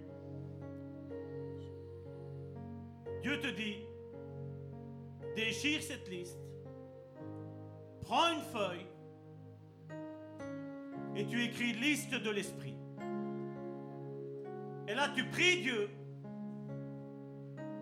Et Dieu va te dire réellement, non pas quel est tes plans, mais quel est ses plans. Et tu verras que c'est bien différent. Ne vis pas par les émotions, mon frère, ma soeur. Ne vis pas par ce que tu ressens. Mais vis parce que lui, l'auteur de la ressource, l'auteur de la source. D'ailleurs, je vous invite à lire cette histoire dans Ézéchiel, où il est dit qu'il y avait le temple tout en haut. Et du temple sortait une eau cette eau ne venait pas de la pluie. Cette eau sortait du temple. Cette eau sortait du cœur du Père. Et Dieu te dit, mon frère, ma soeur, c'est là-haut que je te veux. Comme le psalmiste disait, d'où me viendra le secours? Le secours me vient de l'Éternel, qui a fait les cieux et la terre. Dieu est assis sur son trône. Jésus est assis sur, sur le trône de Dieu. Mais Jésus nous appelle à plus tard, quand nous aurons fini notre parcours ici-bas sur cette terre, à s'asseoir, nous, les héritiers, les co-héritiers, à nous asseoir sur ce trône. Ce trône de gloire, ce trône de majesté, Et ceux qui s'assiront là ne sont pas ceux qui ont suivi une religion. Ce sont ceux qui s'y-bas ont une communion avec le Saint-Esprit. Comme je l'ai dit tantôt, la religion est un cancer. Et Jésus est cette chimiothérapie pour ce cancer. Père, bénis maintenant mon frère, ma soeur. Touche leur cœur. Pour ceux qui ne sont pas encore nés de nouveau, Seigneur, ôte, Seigneur, ce cœur de pierre et mets un cœur de chair. Et pour ceux, Seigneur, qui marchent encore, Seigneur, dans la religiosité, Seigneur, qui se sont fabriqués, Seigneur, une culotte avec des figues, Seigneur, des feuilles de figues, Seigneur. Je te prie de retirer, Seigneur, cet esprit de religiosité, Seigneur. Et de leur donner, Seigneur, Christ, Seigneur, pour couvrir leur nudité, Seigneur. Adam et Ève, ils ont vu leur nudité charnelle, Seigneur. Mais Jésus, Dieu le Père, voyait la nudité spirituelle. Jésus avait vu qu'ils avaient perdu la gloire. Ils avaient perdu l'obéissance à Dieu. Mon frère, ma soeur, aujourd'hui est un nouveau jour. Aujourd'hui est un nouveau jour, mon frère, ma soeur, pour toi. Tu es peut-être découragé. Tu es peut-être affligé. Tu es peut-être dans un désert. Appelle la source de toutes tes ressources. Ne cherche pas Dieu pour ce qu'il peut faire, mais cherche Dieu pour qui il est, mon frère, ma soeur. Dieu n'est pas une religion. La religion est une invention humaine. La religion est un puits. La religion est une citerne. Mais Dieu n'est pas un puits, n'est pas une citerne. Nous l'avons vu, Jésus a dit que tous ceux qui ont soif, venez, buvez, croyez en moi. Nous ne vivons pas une religion. Nous vivons une relation de père à son fils et du fils à son père. Les cieux sont ouverts. Jésus l'a dit à Nathanaël. Les cieux sont ouverts. Tu verras maintenant, de maintenant à jamais, tu verras les anges de Dieu monter et descendre.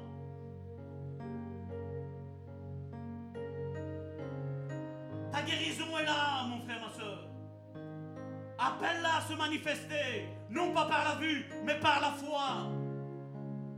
Sors de ce culte si tu es malade en disant Je suis guéri.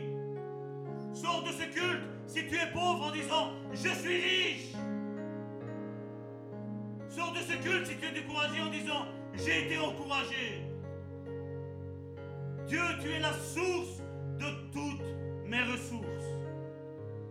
Je m'attends à toi et en personne d'autre. J'invoque le sang de Jésus sur ma vie et sur vos vies, mon frère, ma soeur. J'invoque que notre chair soit crucifiée sur cette croix, Seigneur.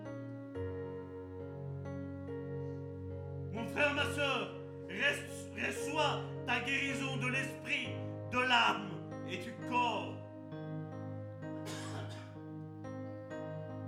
Lève tes mains et dis Seigneur, je reçois. Seigneur, je prends tout ce qui me dérange jusqu'à aujourd'hui. Seigneur, je veux remettre le compteur à zéro avec toi, Seigneur. Je veux vivre une relation avec toi. Je veux t'impliquer dans tout ce que je veux faire, Seigneur. Mais Seigneur, parle à mon cœur. Parle sur ma vie.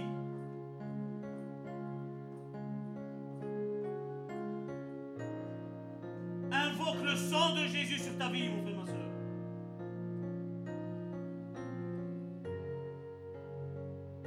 Je vois des frères et des sœurs qui sont mariés et il y a de grosses difficultés au sein du couple. Invoque le sang de Jésus. Invoque la restauration de ton mariage. Invoque la restauration de tes enfants, mon frère, ma soeur. Appelle à l'existence que Dieu se manifeste dans leur vie. À la place de te plaindre de ton mari, à la place de te plaindre de ta femme, à la place de te plaindre de tes enfants, relâche. Moi et ma, moi et ma famille, nous servirons l'Éternel. Parce que cette promesse est pour tous les mariés. Cette promesse est pour tous les célibataires. Moi et ma femme, nous servirons l'Éternel. Moi et mes enfants, nous servirons l'Éternel. Moi et ma descendance, nous servirons l'Éternel. Moi et mille générations après moi, servirons l'Éternel. Proclame la bénédiction sur ta vie. Ouvre la porte de la malédiction et fais-les sortir. Arrache cette porte et mets la porte de la bénédiction. Jésus l'a dit, je suis la porte. Je suis la porte, Jésus dit. Peu importe ce que les autres diront, ce que ta famille dira. Mais aujourd'hui, fais le bon choix.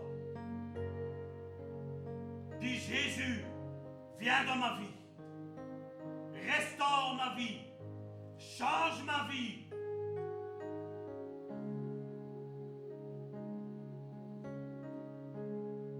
Ne suis plus tel ou tel prédicateur. Suis celui que Dieu te dit de suivre. Parce que certains portent une odeur de mort.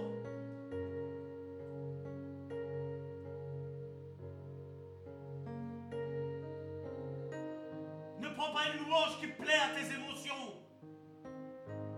Prends une louange qui plaît à ton esprit.